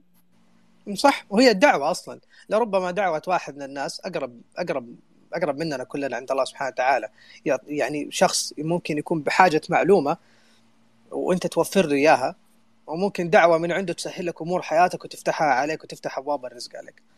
تفضل ريناد صح ما في أي خير يضيع عند الله يعني. أي شيء خير تسويه يرجع لك ب... سواء دحين أو حتى ممكن في المستقبل. صح والله ما في خير يضيع. ف... ابدا. ابدا ابدا. صح. ابدا. والله العظيم حتى بتكلم في نقطة آه، هي الأساس اللي أنا خلتني أسوي هذا المجتمع اللي هو مجتمع تشوزن كريات المجتمع اللي قائم فعلا على فكرة إنه إحنا كيف نفيد بعض. فكرة إنه إحنا كيف ننشر المعرفة لبعض. فكرة إنه أنا كيف عندي حاجة وعندي معلومات حاب أشارك الناس فيها. حاب إني أستفيد منها. يا جماعة زكاة العلم نشره. إحنا ما طلعنا من من بطون أمهاتنا والعلم مكتوب قدامنا. إحنا تعبنا وكسبناه. والناس كمان حتتعب من بعدنا. ففكرة إنك أنت تسهل على شخص حاجة ترى بيجي يوم من الأيام ربنا بيسهل لك أمور أنت ما تتخيلها. فما هي فكرة إنه أنا قاعد قاعد يعني قاعد أضيع علم علي. لا أنا إذا ما علمت الشخص هذا أساسا هو بيتعلم من غيري. أنا ماني ماني السبب الأساسي في العلم هذا. زي ما وصلني راح يوصل لغيري. فهي المقولة اللي دائما تنقال لو دامت لغيرك ما وصلت لك. ففكرة انه الواحد يشارك الأشياء اللي هو تعلمها هذا أصلا من الذكاء وهذا الشيء من الأشياء اللي أنت تشكر ربنا إنه هو أنعم عليك بالنعمة هذه. المتابعين والناس والأمور اللي عندك هذه هذه كلها انت اكتسبتها من رضا رب العالمين عليك ومن الأشياء اللي انت فعلا قاعد تشتغل عليها. فاللي أكرمك الأمور هذه يقدر يعطيك أكثر منها مو بس يأخذها منك. فإن إحنا نشكر الله هي بالطريقة ان إحنا نساعد الناس فيها ونوفر لهم أفضل طريقة إن هم يفهموا منها. فمجتمع تشوز كريات من أهم الأمور اللي أنا مسويتها فيه إنه أنا أوفر مجتمعات وبيئه وبيئة تساعد الناس إن هم يتواصلوا مع بعض. إن هم يستفيدوا من بعض إن هم يتعلموا من بعض إن هم يساندوا ويساعدوا بعض في الأمور اللي هم يحتاجوها سواء مشاكل تقنية سواء مشاكل خاصة بالمشاريع اللي هم شغالين فيها. هذه الأمور والأشياء العقبات اللي تواجه كل شخص إحنا نحتاجها نحتاج مجتمع يساعدنا. مو مجتمع يستعرض قدامنا مو مجتمع ياخذ كل حاجة بمقابل. لا مو كل شيء لازم بمقابل. ممكن المقابل يكون دعوة مو لازم المقابل يكون رمزي. ففكرة المجتمع هي إنه أنا أسهل على الناس الأمور اللي كانت صعبة علي في وقت من الأوقات. أسهل على الناس فكرة إنه هم كيف يختاروا مجالهم.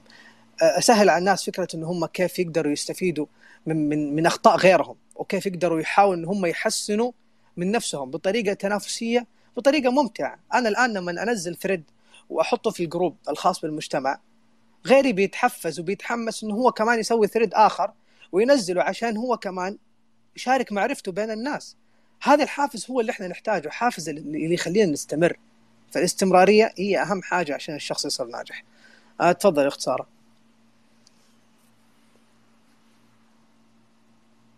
عندك المايك يا أخت سارة تفضل. أتوقع عندها مشكلة في المايك فارسلي request مرة ثانية. طيب بخصوص المجتمع اللي أنا حاب أقول يا جماعة أول تويتر عندكم هي اللي فيها جروبات الواتساب الخاصة بالمجتمع. طيب ابى ثواني بس بعدها خلاص نسمع. تفضل يا سارة. عشان بعدها بتكلم عن المجتمع.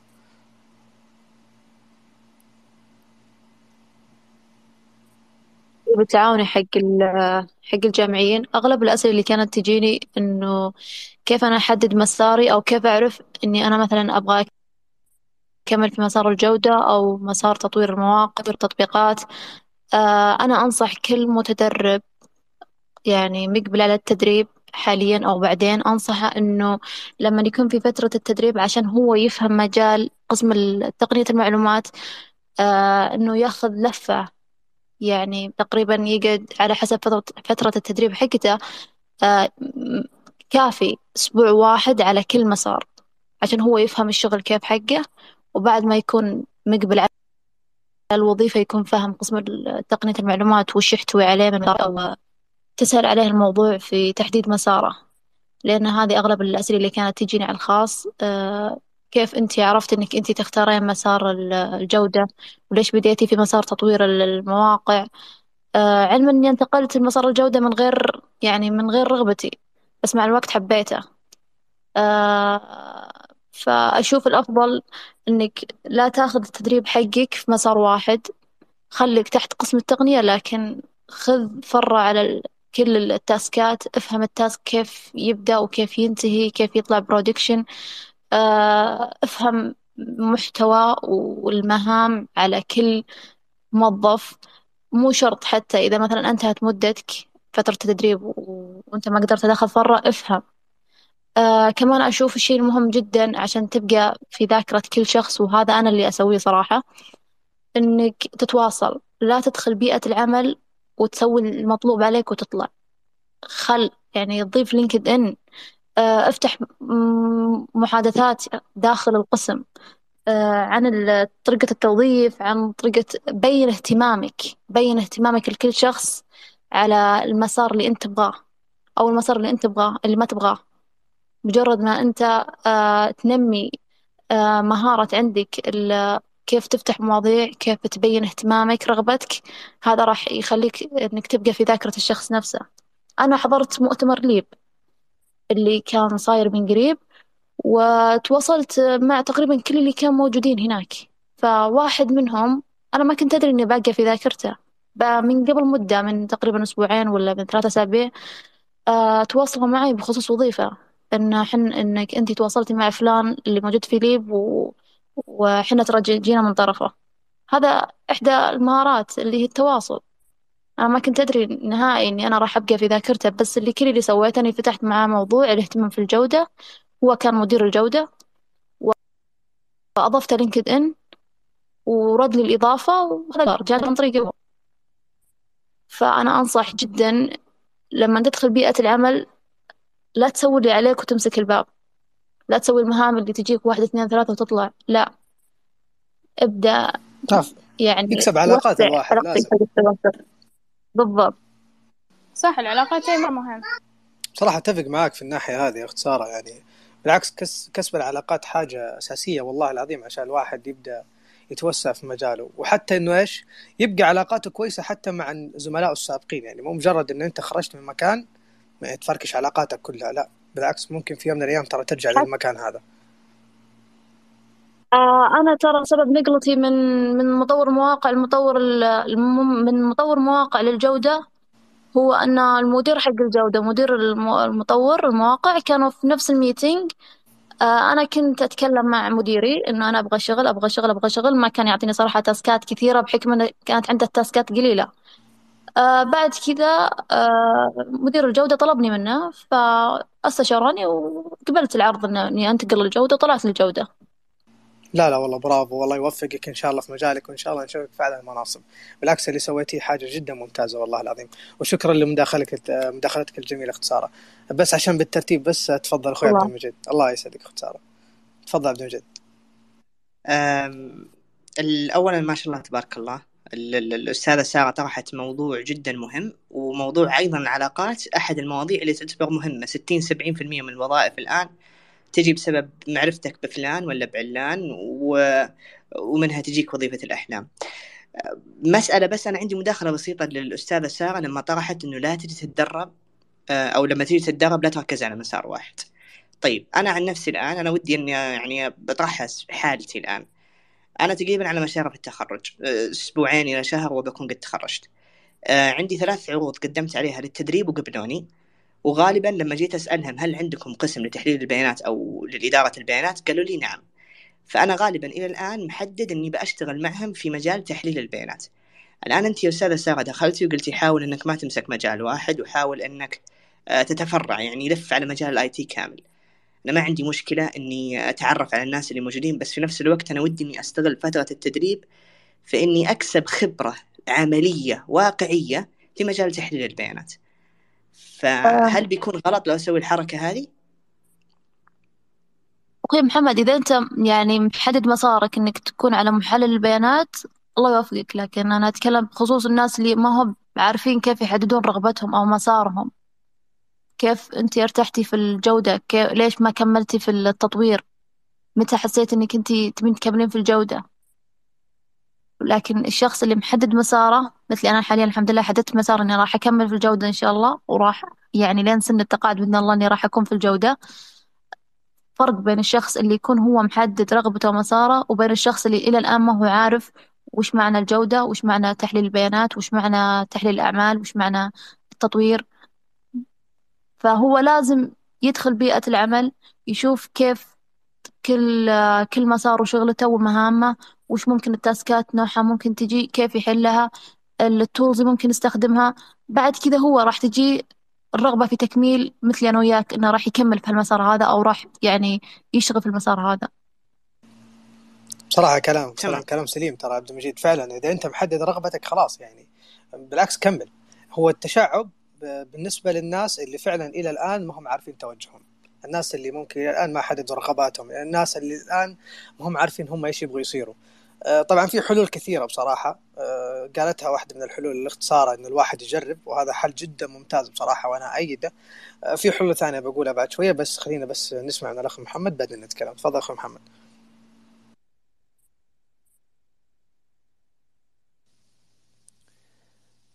مساكم الله بالخير والله الله يجزاكم خير جميعا. بالنور والسرور يا هلا حياك. الله يسعدك. آه، بخصوص المجتمع آه، لاني كان لي فترة طويلة أبحث عن مجتمع للبيانات صراحة تعبت جدا. حتى ما أدري والله كيف إني وصلت للمجتمع هذا. فجدا سعيد صراحة أمانة أن ألتقي بكم جميعا. آه الشيء الثاني أعتقد والله العالم انه ممكن المجتمع يبدو لي إنه جديد في تشكيلته يعني فهذا شيء حلو. أيوه المجتمع و... لسه والله يعني تقريبا ما صار لنا تقريبا أربع شهور يعني. أيوه ممتاز ممتاز. لأن سامعك تقول في تطوير أيوة أيوة لسه لسه في... إن شاء الله في أشياء أيوة. حلوة. هذا أول سبيس ترى يعتبر للمجتمع يعني. جميل جدا جدا. صراحة مرة مرة مرة متحمس الله لل... اني لقيت عارف أخيرا مجتمع بيانات. عربي سعودي يعني اتمسك فيه لا يروح عارف إني تعبت والله والله ما تلام والله أنا ف... قبلك مرة كثير فهذا يعني كان العمل الأساسي اللي خلاني أسويه والله. الله يجزا يعني الله يجزا كل شخص يعني شغال معك من البداية حتى على قولهم تسوون ستابلش هذا. فأنا عن نفسي متحمس جدا أعرف مثلا آه، تطوير المجتمع هل مثلا مساحتكم مستمرة؟ هل في ممكن لقاءات تتم مثلا في كذا مدينة أو كل محلل بيانات في مدنهم؟ هل ممكن إحنا ما عندنا مشكلة؟ آه، أكيد والإخوان ممكن نحط أفكار نطور المجتمع هذا حتى يصير بشكل أفضل. جميل. عرفت؟ ف إي فبس هذه مداخلتي. والله حبيبي حبيبي يا محمد. الله يسعدك. والله مسا... مداخلتك في مكانه بصراحة لاني كنت بتكلم عن الموضوع هذا. بس كويس إنه حسيت شوف هو الأثر لما نجي فعلا أثر الاحتياج من الناس ترى يخلي الشخص إنه فعلا يحاول إنه دائما يطور الموضوع ويحسن الموضوع عشان يوافي رغبات الناس لأنه إحنا في النهاية هذا العمل إحنا مسوينه لوجه الله سبحانه وتعالى. فلازم نسوي أفضل شيء يعني آه، يخدم الناس ويفيدهم. فبخصوص المجتمع حاب أنا أتكلم من البداية وبعدين أقول لكم على الأهداف إذا تسمحوا لي طبعا. آه، أول حاجة تمام الله يسعدكم. أول حاجة بخصوص المجتمع آه، فكرة المجتمع الأساسية إنه إحنا نبني مجتمع تقني هندسي يحاول إنه هو يواكب الأشياء اللي إحنا نحتاجها ويكون دائما متوافق مع الأمور اللي الكل يحتاجها. مثل أهم عامل أساسي أهم عامل أساسي فكرة اختيار التخصص. أغلبنا أو ممكن ناس كثير ممكن ما هم عارفين هم إيش يحتاجوا بالضبط. ما هم عارفين إيش الشغل المناسب بالنسبة لهم. ما هم عارفين إيش المجال من مجالات الحاسب اللي يواكب تطلعاتهم ويواكب رغباتهم. في في tips أنا حاب أتكلم عنها. أول حاجة في شخص آه الله يذكره بالخير آه كان هو السبب الأساسي اللي خلاني أزرع هذه الفكرة في عقلي وإني أختار مجالي اللي هو مجال الآن ال data analyst. آه هو طبعا آه الآن ما شاء الله تبارك الله صاحب منصب كبير جدا. فسألته أنا من بين الأسئلة قلت له يا أبو فلان أنت كيف وصلت للمنصب هذا؟ إيش اللي خلاك توصل للمنصب هذا؟ كيف أنت عرفت نفسك في المجال هذا؟ لأنه أنا كنت متخبط بصراحة يعني دخلت كل المجالات، جربت كل حاجة. بس ما عرفت أنا وين ألقى نفسي بالضبط. فكان يقول لي يا عبد الله عندك أربع عوامل لازم تمشي عليها عشان تختار تخصصك المناسب لك. أول حاجة لازم تقرأ عن المجال. حط حط لك list ة مثلا list ة من مجالات. هاي طريقة أنا حاب أقولها يا رب إنكم كلكم تستفيدوا منها. أول حاجة تختار عدد من المجالات أنت حاب تتكلم عنها. طبعا هو حدد لي بعض المجالات وأنا حاب أذكرها. والله مو قصور بباقي المجالات لكن أتكلم عن المجالات اللي هو ذكرها بسبب انه هو آه، شخص مسؤول يعني في التوظيف والأشياء هذه. فكان يقول لأنه هو أصلا كان في مجال البنوك فكان يقول لي ال robotics وال data analyst وال big data وال cyber security وأيضا آه، كان في مجال آخر. والله آه، الذكاء الاصطناعي. تقريبا هذه يقول هذه هي مجالات المستقبل. هو بالنسبة له يعني هو من نظرته هو اللي كان يشوفها. وفعلا كانت من بين المجالات هذه كانت data analyst كانت مادة أنا ماخذها في الجامعة وكنت الحمد لله كنت كويس فيها. ف كانت هي المادة اللي أنا حطيت عيني عليها. فقال لي يا عبد الله عندك أربع أشياء لازم تسويها أو ثلاث أشياء. والله ناسيها. سو قال لي أول حاجة إنك أنت تختار أول حاجة تختار المواد أو المجالات اللي أنت حاب تشتغل عليها. طيب تمام أنا اخترت أربع مجالات. بعدين أبدأ أصنفها على طريق دراستها. كيف دراسه كل واحدة فيهم؟ المفروض كل واحد فينا مثلا يبدأ يصنفهم. المجال الأول كيف دراسته؟ كيف طبيعة دراسة هذا المجال؟ كيف آه كيف نقدر نوصل للموارد الخاصة بالدراسة؟ من فين أقدر أدرسه؟ وبعدين تكلفة الدراسة ومدة الدراسة. تكلفة الدراسة ومدة الدراسة قديش حتاخذ منك وقديش حتقدر تستثمر في نفسك في المبلغ هذا عشان توصل للمشروع هذا.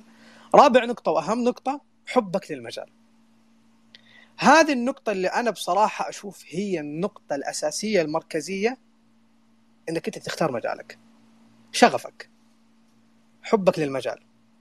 هو العامل الأساسي اللي بيخليك تكمل. إذا أنت ما تحب المجال إذا أنت آه، عندك مشكلة في حبك للمجال متى تعرف طب حتى لو واحد جاء سألني كيف كيف أنا أحب المجال؟ ببساطة استمتاعك فيه. إنك أنت تستمتع وأنت قاعد تشتغل. إنك أنت تستمتع وأنت قاعد تأدي عملك. هذه الأساس هذه الأساسيات آه، هي العوامل الأساسية اللي تخلي الشخص يعرف حبه للمجال. وعامل ثاني أول مشكلة تواجهك إذا أنت ما طفشت من المجال هذا فأنت تحبه. أول مشكلة هي أول عامل أساسي تثبت لك إذا أنت تحب هذا المجال. لأنه المشاكل إذا صبرت عليها وقدرت تحاول تحلها وكان عندك شغف في إنك تحلها فتعرف إن أنت هنا في المجال الصح اللي يناسبك فعليا. لكن إذا من أول مشكلة تنفر وما تكمل فتعرف ان هذا ما هو مجال اللي اللي أنت تشوفه مناسب بالنسبة لك. فتجرب مجال ثاني. هذه من العوامل الأساسية. الراتب والله العظيم أبى أتكلم بصراحة. الراتب ينعطي حسب استمرارك وحسب إبداعك في مجالك. ما هو حسب الوظيفة. والله العظيم ما هو حسب الوظيفة. ولا هي يعني حتى الشخص إنه هو يبدأ براتب عالي هذا توفيق من رب العالمين. لكن إذا ما جاك راتب عالي هذا ما هو تحطيم بالنسبة لك. بالعكس لأنه أنت لو أخذت الراتب البسيط هذا واستمريت وطورت من نفسك واشتغلت ممكن بعد سنة سنتين انت تاخذ راتب ما كنت حتى تتخيله في يوم من الأيام. لا وفي مجال مجال انت تحبه. مجال انت فعلا تعبت عليه. فلا حد يستنفر من البداية من الرواتب ويفكر في الراتب إيش اللي أعلى راتب. لا الموضوع يبغى له شغل ودراسة وتعب. مو كل حاجة تجي بالسهل فهذه الطريقة اللي أنا اخترت فيها المجال والحمد لله اللي الله وفقني فيه. آه ثاني حاجة المجتمع جاء بناء على فكرة إنه أنا حاب إني أفيد الناس. يعني لله الحمد الآن المجتمع فيه تقريبا ال 150 شخص في غضون الأربع شهور وإلى الآن يعني حتى ما سوينا حاجة كبيرة لكن إن شاء الله متأملين لأشياء أكبر. لكن هذا دل دل على إنه فعلا الناس محتاجة مجتمعات عربية مجتمعات فعلا تقدر تفيد وتخدم الناس حتى من ناحية الشركات حتى من ناحية الوظائف. أنا أحتاج ناس شغالة في المجال هذا تفيدني بكيف طلبات الوظائف كيف الأشياء اللي أنا أحتاجها في مجالي الخاص فيني. هذه من العوامل الأساسية. الجروب دائما يعني الجروبات اللي أنا مسويها أحلى ما فيها إنه فيها مزيج ما بين الناس المبتدئة وما بين الناس اللي عندها خبرة في المجال. وهذا الشيء الحمد لله اللي أنا عملت عليه إنه كل جروب في ناس شغالة في مجالها وناس خبيرة. فيصير أي شخص جديد في المجال يقدر يدخل ويلقى إن شاء الله ظلته مع الناس الموجودة ويقدروا يفيدوه ويساعدوه في الموضوع هذا. طبعا المجتمع هذا ما صار بسببي أنا صار بسبب كل كل شخص عمل عليه بكل شخص ساهم فيه بكل الناس اللي اللي اللي حبت إن هي تساهم وتعطي وتفعل. فهذا ما في يد واحدة تصفق وهذا شيء ما هو قائم علي أنا لحالي لا بالعكس للناس اللي قائمة كلها معايا وبالأخص ريناد يعني ما شاء الله تبارك الله يمكن هي الشخص الثاني بالنسبة لي في المجتمع هذا. ومن الأسباب الرئيسية إن أنا استمريت. طبعا أكيد جاتني لحظات إحباط في البداية لكن الحمد لله إن أنا قدرت أكمل. والدليل وجودكم اليوم واستماعكم لي. فهذا إن دل دل هذا على توفيق رب العالمين. دل على إنه فعلا هذا الشيء بإذن الله إنه يكون دافع للناس إنه هي تقدر تتطور. آه، أول tweet أنا رافعها هنا في في المساحة اللي هي على الواتساب بشكل أسرع. هذه طريقة الوصول لل groups. طبعا في عدد من ال groups كلها groups التقنية. آه، في group خاص بال data science بشكل عام وال data analyst وفي group خاص بتطوير التطبيقات وتطوير المواقع. وفي آه، group أيضا خاص بال cyber security وال وال network. وفي group أيضا خاص بتطوير صفحات ال LinkedIn وهذا العامل الأساسي اللي أنا حبيت كمان أركز عليه. وفي كمان آه، group خاص بال UI UX هذه ال groups كلها هي لكم قبل ما تكون لي. هي لكم إنكم أنتم في النهاية تروحوا تشاركوا وتستمتعوا فيها وتطرحوا تساؤلاتكم وتستفيدوا من آراء الناس الموجودة هناك. كل شخص عنده مشكلة في ال group هذا صدقوني تعنيك المشكلة. إذا أنت data analyst في group ال data analyst وشفت عبد الله واجه مشكلة وأرسلها في ال group وقال يا جماعة أنا أبغى حل. فإذا أنت ما ساهمت في الحل وغيرك ساهم فيه صدقني الحل هذا يفيدك. لأنه هذا ال group يفيدك أنت كمان لأنه المشكلة هذه بترجع تواجهك في يوم من الأيام. لأنه هذا مجالك. فإذا أنت ما تعلمت تحل المشكلة الآن تتورط فيها بعدين. فجميل جدا إنك أنت تشوف غيرك عنده حل للمشكلة وتتعلم من الحل هذا. وجميل جدا إنك أنت تلقى مين يتجاوب معاك ويساعدك. وجميل جدا إنك إذا كان عندك منشور وكان عندك إبداعات حاب تنشرها وحاب توزعها للناس تلقى الناس اللي تسمع منك وتلقى